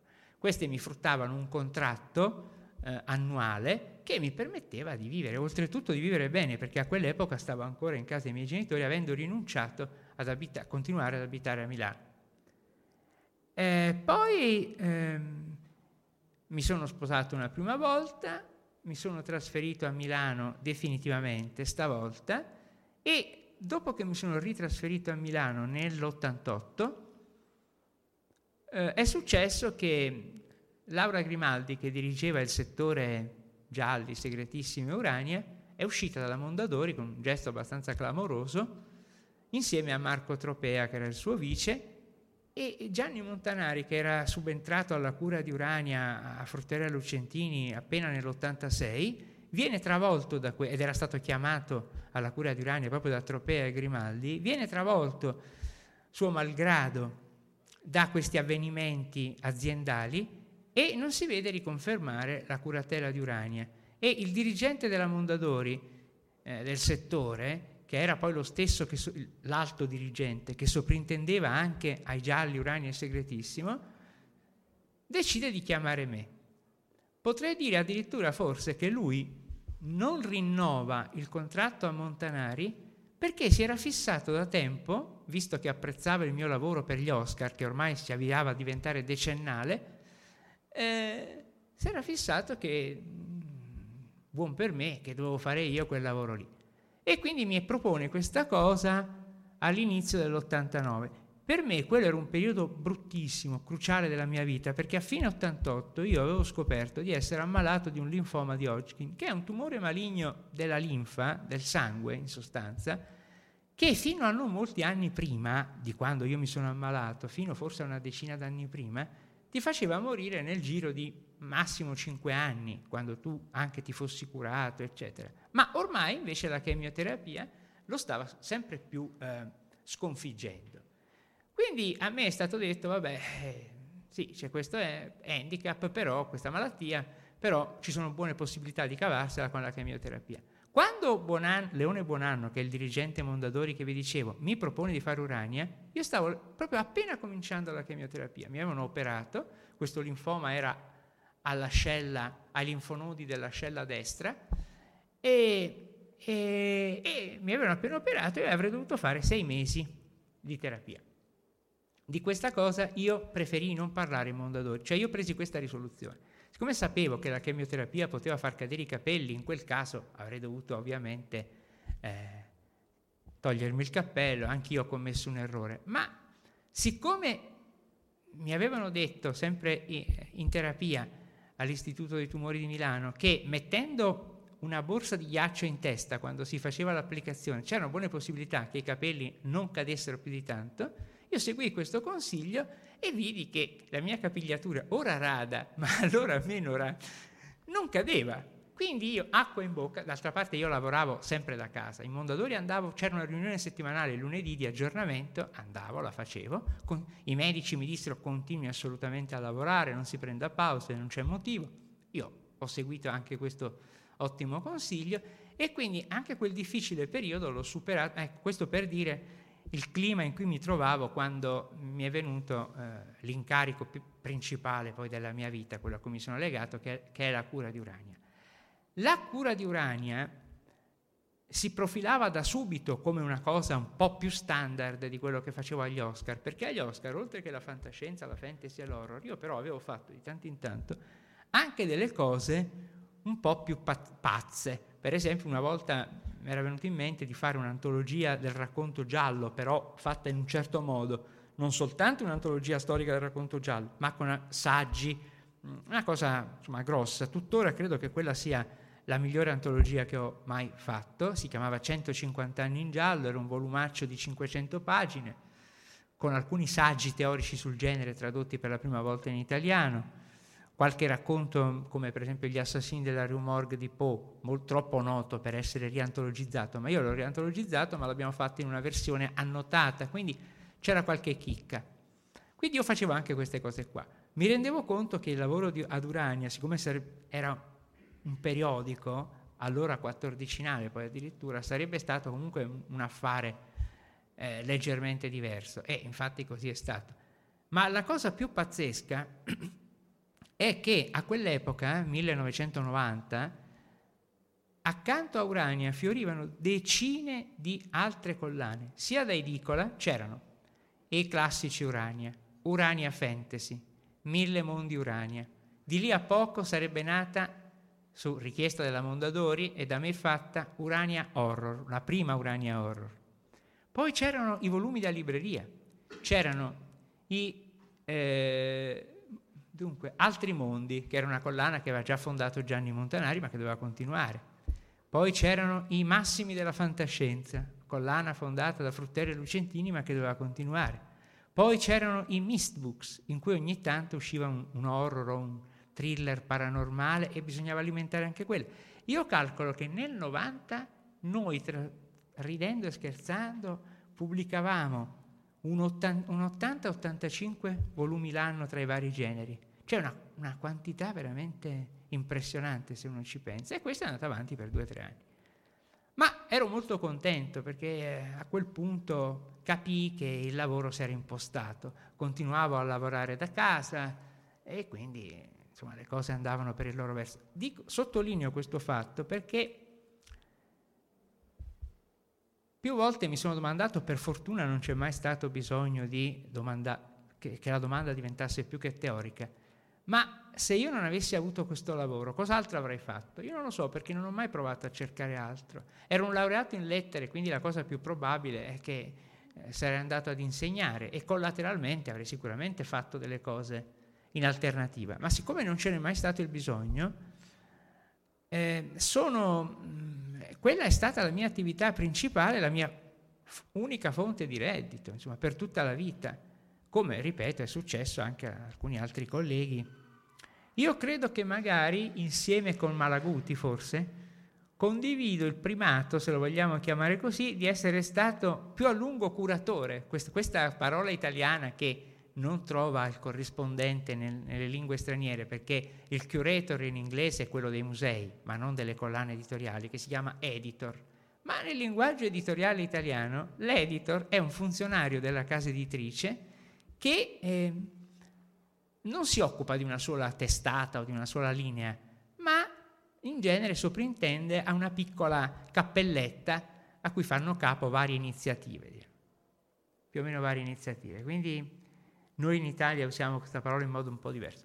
Bene, quindi mi è sembrato che eh, valesse la pena ricordare questo fatto di un appassionato fervente come ero stato che poteva, che ha veramente attraversato la vita all'insegna di questo suo sogno. Sogno che io credo mi sia nato, quello professionale, anche se ovviamente non osavo razionalizzarlo e farne una vera speranza, ma credo che mi sia nato leggendo il romanzo di Frederick Brown, Assurdo Universo, perché il protagonista di quel romanzo, che molti di voi avranno letto, era la traduzione italiana lo definisce direttore, perché la parola editor, vi ripeto, non ha un esatto corrispettivo in italiano.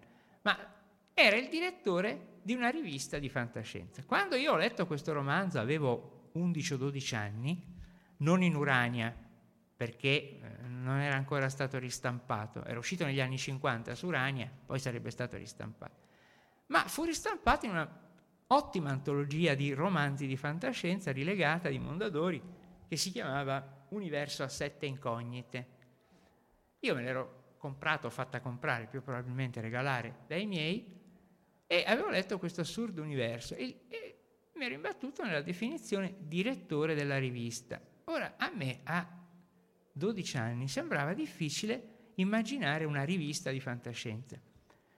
Urania la consideravo un libro, un libro tascabile, ma un libro. Per me la rivista era, facevo già differenze abbastanza precise. La rivista era panorama, era epoca.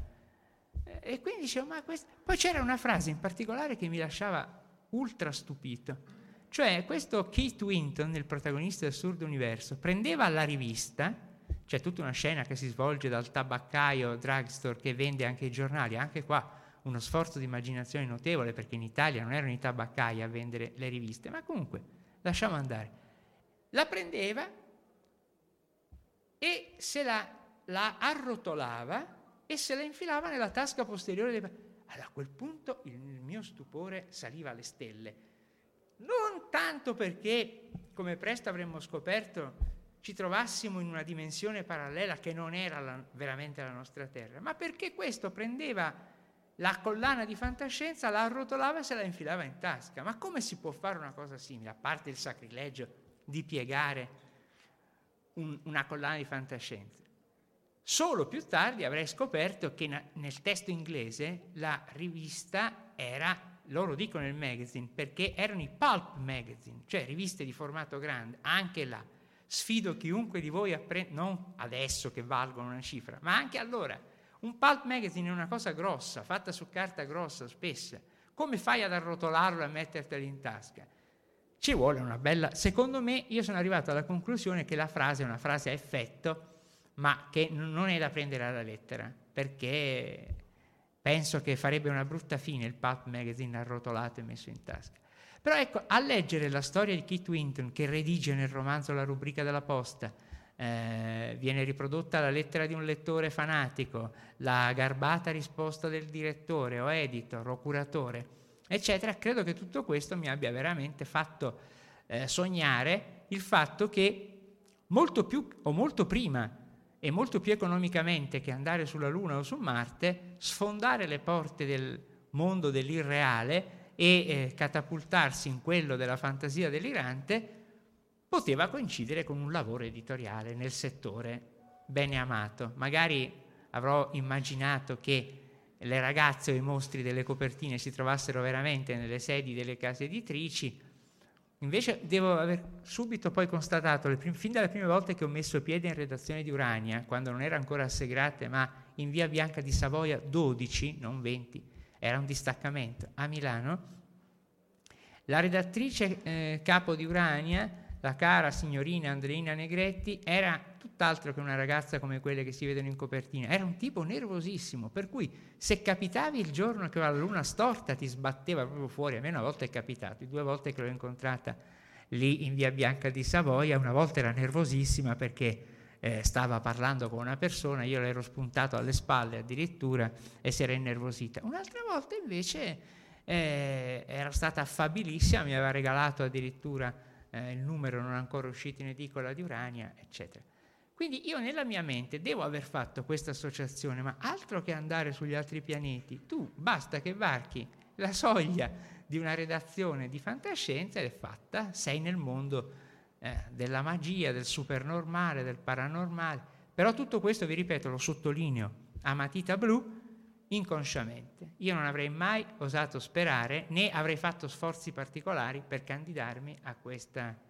Perché nella mia vita in effetti devo rendermi conto di sforzi particolari, di non averne fatti tanti, di resistenza sì, ma non quello iniziale di... Ecco, Vittorio Curtoni mi dice, vuoi venire tu a lavorare come se fossimo sull'altare e dovessimo sposarci? Io dico sì, senz'altro, però sono stato eh, amorevolmente provocato, insomma. Non so quanto io mi sarei sbattuto per dire ma Vittorio, ma non avresti bisogno di un redattore. Neanche andavo a immaginarlo e poi nella mia vita ho sempre seguito il principio, dal mio punto di vista sano, cerca di passartela meglio che puoi, ma col minor sforzo possibile. Questo devo dire che è, è un, proprio un mio tenet. Poi c'è, c'è anche da dire che su di me opera anche una censura di questo tipo. non sperare mai troppo o troppo alto, perché eh, andresti incontro a sonore delusioni, perlomeno a batoste emotive, insomma. Ecco. il mio grande interesse è preservarmi da batoste emotive e quindi eh, eh, non l'avrei fatto. Però, ecco, poi per andare avanti, per navigarlo questo canale che si era aperto, lì ci sono voluti poi ma più che degli sforzi ci è voluta una capacità di adattamento, come il, fa il camaleonte. Che cosa fa il camaleonte? Si mimetizza perché così sopravvive meglio. Lo stesso ho dovuto fare io perché eh, un conto è, innanzitutto io ho sempre lavorato per case editrici commerciali, non per case editrici tenute da poeti o da aedi, o, eh, dove si poteva fare quello che si voleva, magari però la settimana dopo si chiudeva i battenti. Io ho sempre lavorato in solide realtà commerciali, tanto solide che nei casi più, eh, eh, insomma, nei casi di, di, imprenditori con minori possibilità, come erano quelli di Armenia, il ramo secco si tagliava e basta. Da Mondadori la grossa fortuna è stata di lavorare sempre con collane estremamente longeve, che tu non chiudi ma che fai continuamente, magari le trasformi, magari le adatti, ma Mondadori è l'unico grande editore italiano che nel campo della fantascienza, del giallo, dello spionaggio, potremmo aggiungere, questi generi popolari si è sempre impegnato. Certo non l'ha fatto Rizzoli, non l'ha fatto neanche Garzanti, che all'inizio ci aveva provato, ma poi vabbè ha chiuso e amen. Non l'ha fatto Feltrinelli, non l'ha fatto nessun altro grosso editore italiano, tranne delle puntate. Mondadori sì. Quindi lavorare per Mondadori è significato... Ehm, seguire una traccia che io avevo seguito con molta attenzione fin da lettore, perché può sembrare strano, ma quando io ero un ragazzino e, e mi passava per le mani Urania, quella era una scuola non soltanto di alta professionalità nella confezione di un prodotto, che io avevo anche la fortuna di leggere in un periodo d'oro, eh, come poi mi sarei reso conto, insomma, ma era anche una finestra aperta sulla grande casa editrice che per esempio su Urania come sui gemelli gialli, faceva molta della sua pubblicità interna. Quindi io mi pascevo tramite Urania della pubblicità, non so, del saggiatore, te, la casa editrice del figlio di Mondadori, Alberto, e quindi eh, una pagina era, c'era l'avventura spaziale, di fronte c'era la reclame del libro appena uscito, la raccolta delle 2000 pagine di Gramsci. Voglio dire, per uno che non sia proprio un tonto perso, sono, questi stimoli funzionano. Guarda Gramsci, non so, per esempio c'era la pubblicità della Est, Enciclopedia della Scienza e della Tecnica, in tanti volumi, quella teneva due pagine addirittura, quindi tu da un lato eri felice perché saltavi subito, ti avvicinavi alla fine del romanzo di Urania, ma dall'altra avevi di fronte questo panorama di una editoria estremamente vitale come era quella mondadoriana degli anni 60, inizio anni 70. C'era la pubblicità di tutte le novità letterarie, non so, i romanzi di Piero Chiara, il, il Mulino del Po di Riccardo Bacchelli, eh, e, e tu ti nutrivi di queste cose che non erano alla tua portata, però intanto le immagazzinavi. Eh, le pubblicità delle collane da edicola gemelle, il giallo Mondadori e Segretissimo, erano affidate a un grandissimo grafico, Ferenc Pinter, quindi tu, sfogliando Urania, vedevi queste straordinarie vignette al tratto di Pinter che non potevi dimenticarle. Quando io ho dovuto scegliere il soggetto per la copertina di 150 anni in giallo, l'antologia di cui vi parlavo prima, eh, ho scelto un bozzetto di Pinter che avevo visto dove? Nella pubblicità interna negli anni 60 su Rani e che reclamizzava il giallo Mondadori. È un bozzetto inconfondibile perché si vede un signore con i lineamenti un po' marcati da cui si può dedurre che non si è fatto la barba quel giorno, che apre un libro e dal libro, dalle pagine del libro, esce fuori una pistola puntata verso di lui. Ho scelto quel soggetto, quel bozzetto. Quando Ferenc Pinter si è visto eh, richiedere i diritti, lui lavorava come interno da Mondadori, quindi io lo vedevo a volte. Quando lui ha visto che avevamo scelto quel suo vecchio bozzetto per la copertina di questo nuovo Oscar, è andato in solluchero e un giorno si è presentato lì in Mondadori e mi ha fatto omaggio del bozzetto originale, che tra l'altro non era piccolo come io credevo, ma era un grande manifesto che adesso abbiamo incorniciato in casa nostra da anni, teniamo lì orgogliosamente. Per dire, io sono contento di una cosa fondamentalmente, di non, essere, di non essermi mai lasciato né traviare da malinconie, per esempio, beh, siamo negli anni 80 o 90, facciamo un po' di fantascienza di quella che batte bene sulle balle, insomma, cioè il mondo si estinguerà, l'umanità è sessista, l'umanità è guerrafondaia, eh, eh, l'umanità è razzista. Tutte cose che, che avevo eh, sfiorato durante il periodo robotico, perché quelli erano gli anni dei racconti veramente amari della fantascienza che da un lato maturava e dall'altro però affrontava queste tematiche, come abbiamo sentito anche prima nella conversazione con Tidar, eh, veniva fuori prepotentemente l'impegno politico, sociale, eccetera. No, io ho continuato a, a farmi guidare, spero più nel bene che nel male, lo spero per i lettori soprattutto, da quella mia stella iniziale cometa che si posava eh, sulla capanna lunare, sulla, sullo sbarco lunare, sulla, sulle visioni di 2001 di sé nello spazio, eh, sul piacere che mi aveva dato Assurdo Universo, il piacere un po' del paradosso, conservare questo gusto del paradosso.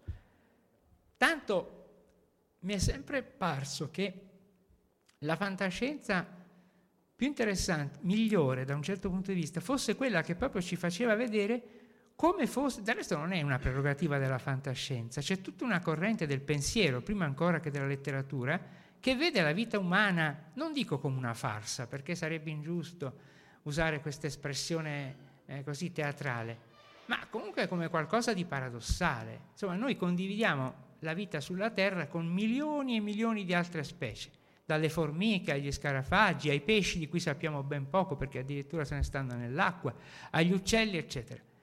E, e, ci diamo un'enorme importanza perché ci sembra di governare il pianeta, eccetera. Ma più volte la buona letteratura paradossale e la fantascienza stessa ci hanno fatto vedere che poi non è il caso di...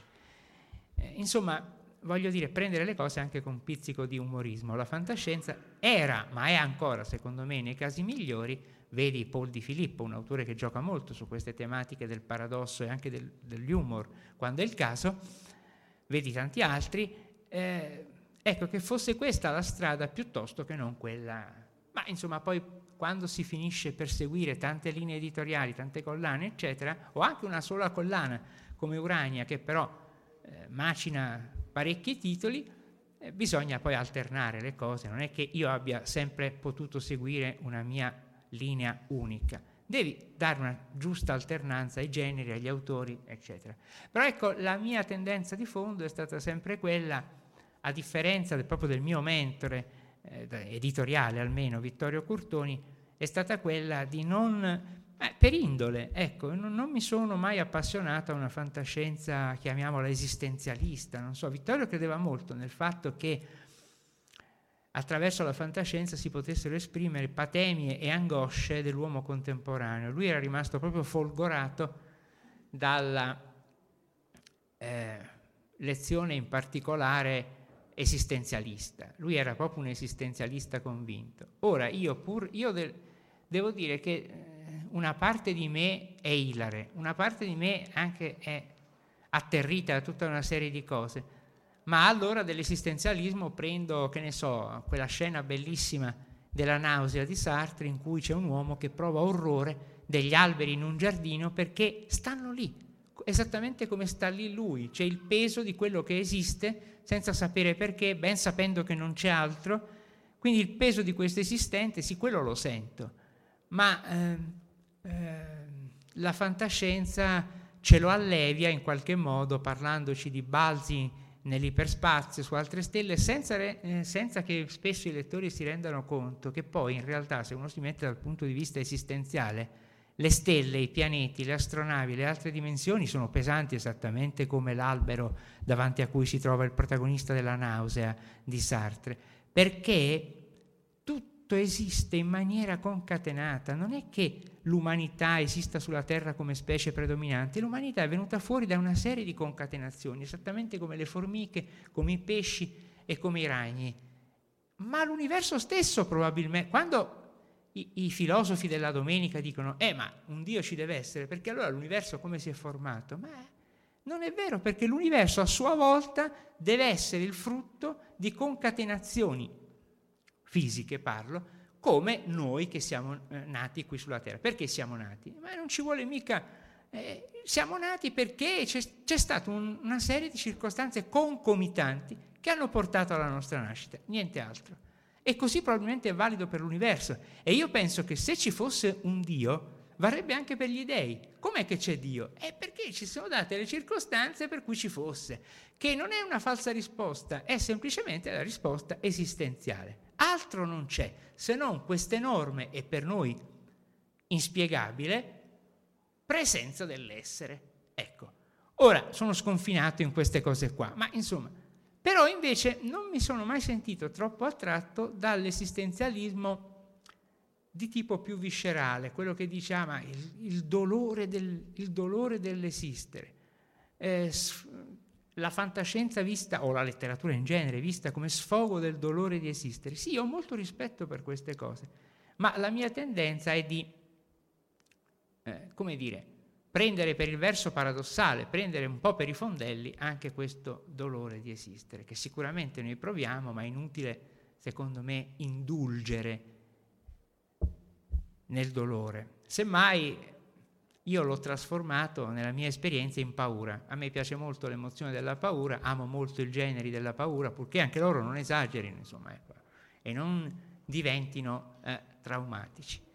Quindi, ecco, se io dovessi in qualche modo indicare il filo di Arianna che ha caratterizzato tutti gli anni di mia carriera, ah, carriera non si può dire, ma insomma, di attività, sarebbe questo il tentare di vivere il, il, sogno che ho avuto quando ho scoperto queste eh, cose deliziose, queste letture deliziose in tenera età. Ho avuto tanta fortuna da poterlo fare. Ho avuto però anche tanti problemi nel farlo, a cominciare anche da tutta una serie di eh, piacevolezze economiche. Vi ho solo accennato al trauma iniziale lì all'Armenia Editore, ma ce ne sarebbero tanti altri ma non è il caso. O meglio, sarebbe stato il caso se io avessi deciso di impostare questa serata sulle tetre realtà dell'editoria. Poiché però mi è venuta fuori diversamente, io vi congederei domande a parte, per cui sono completamente a disposizione su queste note liete invece. E vi ringrazio tanto per aver partecipato.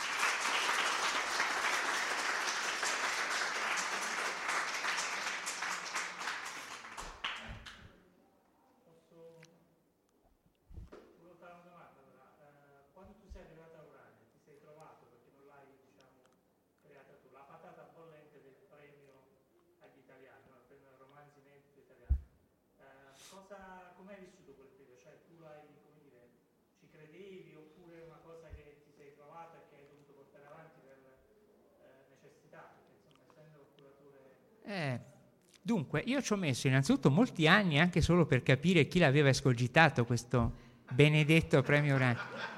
E all'inizio eh, ho dato per scontato che fosse stato Gianni Montanari. Ma un 3-4 anni fa, trovandomi con Gianni a Bellaria a conversare amabilmente, è venuto fuori che lui non l'ha mai proposto. Quindi il vero artefice del premio Urania è la redazione di Urania e in particolare eh, Marzio Tosello l'ex caporedattore, che sarà andato dal direttore di allora Gianfranco Orsi e gli ha detto ma facciamo un premio Urania come facciamo il premio per il giallo Alberto Tedeschi eccetera? E senz'altro l'altro ha detto come no, ottima idea. A quell'epoca la redazione quando, quando Gianni Montanari fu allontanato dal cioè quando si vide non rinnovare il contratto per la cura di Urania eh, la redazione sperò e lo propose anche ai dirigenti della Mondadori di non avere più un curatore fisso, non, non, lo volevano. Pensavano di usare tutti i collaboratori di Urania, tipo Vittorio, tipo Riccardo Valla, eh, eccetera, per avere dei consigli e, e, eh, a cui affidare le letture da fare. Ma poi tutto sarebbe stato coordinato redazionalmente, quindi da Tosello stesso e da altri, e dal direttore Orsi. Invece la dirigenza Mondadori non accettò questa proposta, se no noi per Urania vogliamo un responsabile unico. Ho detto che si era fissato con me e quindi mi chiamarono. A quel punto io mi ritrovai la patata bollente. Io non avevo nessun particolare amore per la fantascienza italiana all'epoca, ma neppure però, devo dire, eh, io non l'avrei fatto il premio Urania, però avrei sbagliato, mi rendo conto ora, perché quella cosa ha giovato molto alla collana negli anni, ha sfatato innanzitutto il, il terribile, insomma, non era un mito, il peccato di avere tenuti lontani gli italiani per 30 anni quasi, cioè per 25 anni sicuramente. Io me lo sono trovato lì. L'ho gestito fin da subito mh, abbastanza bene. Nella prima edizione siamo stati giurati, siamo stati due, Marzio Tosello e io, ci siamo trovati d'accordo sul romanzo di Catani, quindi sospirone di sollievo perché io il romanzo di Catani l'ho passato personalmente perché non era pubblicabile secondo me così come c'era arrivato, quindi ho, gli ho fatto un editing su cui poi Vittorio si è trovato d'accordo. Nelle annate successive c- si è creata una giuria, ecco, i famosi collaboratori di Urania hanno fatto da giuria scrematrice e poi decidevamo noi alla fine, c'era una riunione della giuria e si decideva collegialmente, eccetera. No, eh, voglio dire, io sono contento che la mia gestione di Urania sia stata quella in cui Urania ha ricominciato a pubblicare gli italiani. Devo dire che non so se, eh, appunto, penso che non l'avrei fatto di mia sponte, però avrei dovuto comunque cominciare a pubblicare gli italiani perché ci arrivavano le cose di evangelisti, per esempio. Quindi ormai i tempi erano così maturi, a parte il fatto che lo erano anche prima, perché io ho pensato spesso che se Fruttero e Lucentini non si fossero a tal punto inorgogliti sulla cosa, ma loro potevano pubblicare, non so, Scerbanenko, ha scritto delle cose di fantascienza, buone, avrebbero potuto pubblicare, non so, Roberto Vacca, avrebbero potuto stimolare i loro colleghi, non so, Italo Calvino, fammi un racconto per Urania, avrebbero cioè potuto divertirsi molto anche con la fantascienza italiana, ma loro temevano invece il diluvio, temevano secondo me, cioè loro si giustificavano dietro il paravento che gli autori italiani non erano abbastanza bravi, ma ripeto, ce n'erano di bravi, loro non potevano ignorarlo. Loro temevano di dare così la stura al diluvio di quelli che li avrebbero perseguitati, ma allora guarda, io il romanzo me lo pubblichi, eccetera, eccetera. Allora, per evitare tutto questo, come d'altra parte volevano evitare anche qualsiasi scambio con i lettori, perché la Mondadori gli propose a un certo punto, loro l'hanno detto, di eh, fare una rubrica della posta su Ragna. Loro non hanno voluto farla per timore di polemiche, ma perché non pubblicate questo? Purtroppo si verifica. Eh, e allora hanno detto no, facciamo piuttosto il Marziano in cattedra, ma non la rubrica della posta. E nel Marziano in cattedra hanno dato un po' di spazio anche a raccontini italiani, però sempre relegati in un appendice, insomma, non stiamo... No, io devo dire che il premio Urania eh, l'ho dovuto digerire ma più passavano gli anni, ogni tanto mi dico, ma se cambiassimo formula e non facessimo più il premio Urania, ma a parte il fatto che probabilmente non me lo lascerebbero fare, ma io credo che il premio Urania sinceramente sia come un, quando una macchina mette la freccia, insomma, è una segnalazione che tu fai al lettore, oltre ad essere una cosa giusta, sacrosanta, adesso lasciamo stare che è giusto e sacrosanto comunque cercare nel... Eh, di pubblicare periodicamente della fantascienza italiana, ma il, il premio ha anche un valore commerciale, perché quando esce il volume del premio Urania è comunque una segnalazione e quindi la speranza che ci siano dei lettori che lo comprano apposta, anche se magari normalmente ci sono dei lettori che non comprano Urania, ma che quando esce il premio Urania lo comprano proprio perché è la proposta italiana, eccetera.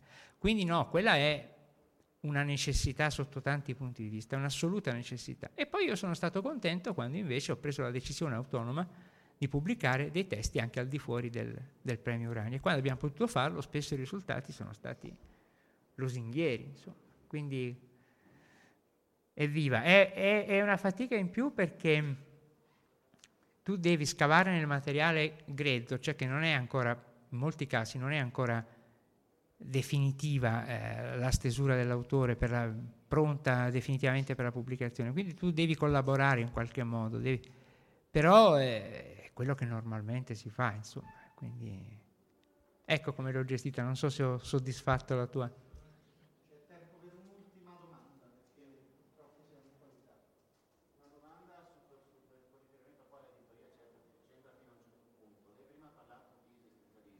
Di? Sì.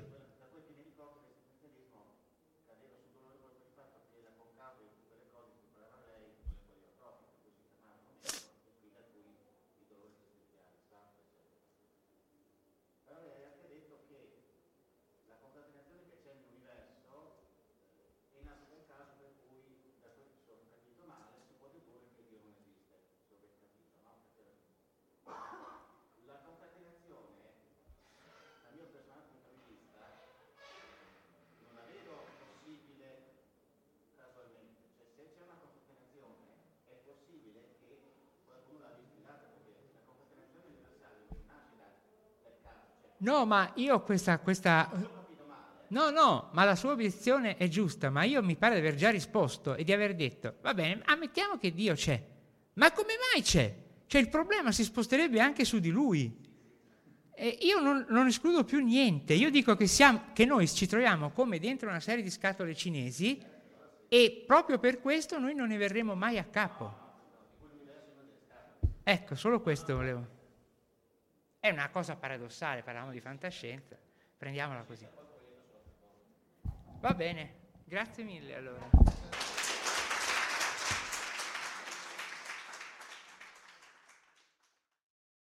Avete ascoltato Fantascientificast, podcast di fantascienza e cronache dalla galassia. Da un'idea originale di Paolo Bianchi e Omer Serafini, con il contributo cibernetico del Cylon Prof Massimo De Santo e la partecipazione straordinaria di Elisa Elena Carollo. Potete seguirci ed interagire con noi sul nostro sito fantascientificast.it, su Facebook alla pagina Fantascientificast, su Twitter sul profilo Chiocciola Fantascicast, sul nostro canale telegramati.me barra Fantascientificast, sulla nostra community telegramati.me barra FSC Community. Se siete particolarmente timidi potete utilizzare la vecchia, cara e affidabile posta elettronica, scrivendoci all'indirizzo redazione chiocciolafantascientificast.it. Tutte le puntate sono disponibili sul nostro sito, su Apple iTunes, su Spotify e su Podbean all'indirizzo podcast.fantascientificast.it. Se volete potete lasciarci una valutazione a 5 stelle su Apple iTunes ed offrirci una birra romulana o un gotto esplosivo pangalattico sostenendoci tramite una donazione PayPal o Patreon utilizzando gli appositi pulsanti sul nostro sito. Fantascientificast è una produzione amatoriale, non si intende infrangere alcun copyright, i cui diritti appartengono ai rispettivi detentori. Autorizzazione SIAE 56125359. Nessun byte e nessun tribolo sono stati maltrattati durante la produzione di questo podcast. L'equipaggio di Fantascientificast vi augura lunga vita e prosperità e vi dà appuntamento alla prossima puntata lungo la rotta di Kessel.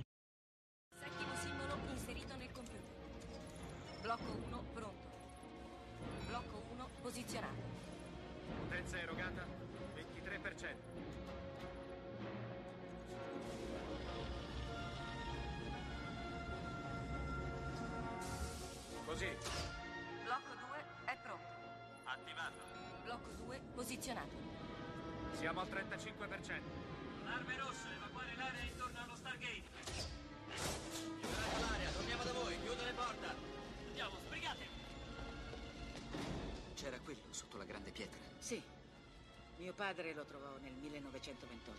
È fatto di un minerale che non si trova sulla Terra. Blocco 5 posizionato. 75%. Blocco 6 pronto. Blocco 6 posizionato. Non eravamo mai riusciti ad andare oltre nella sequenza.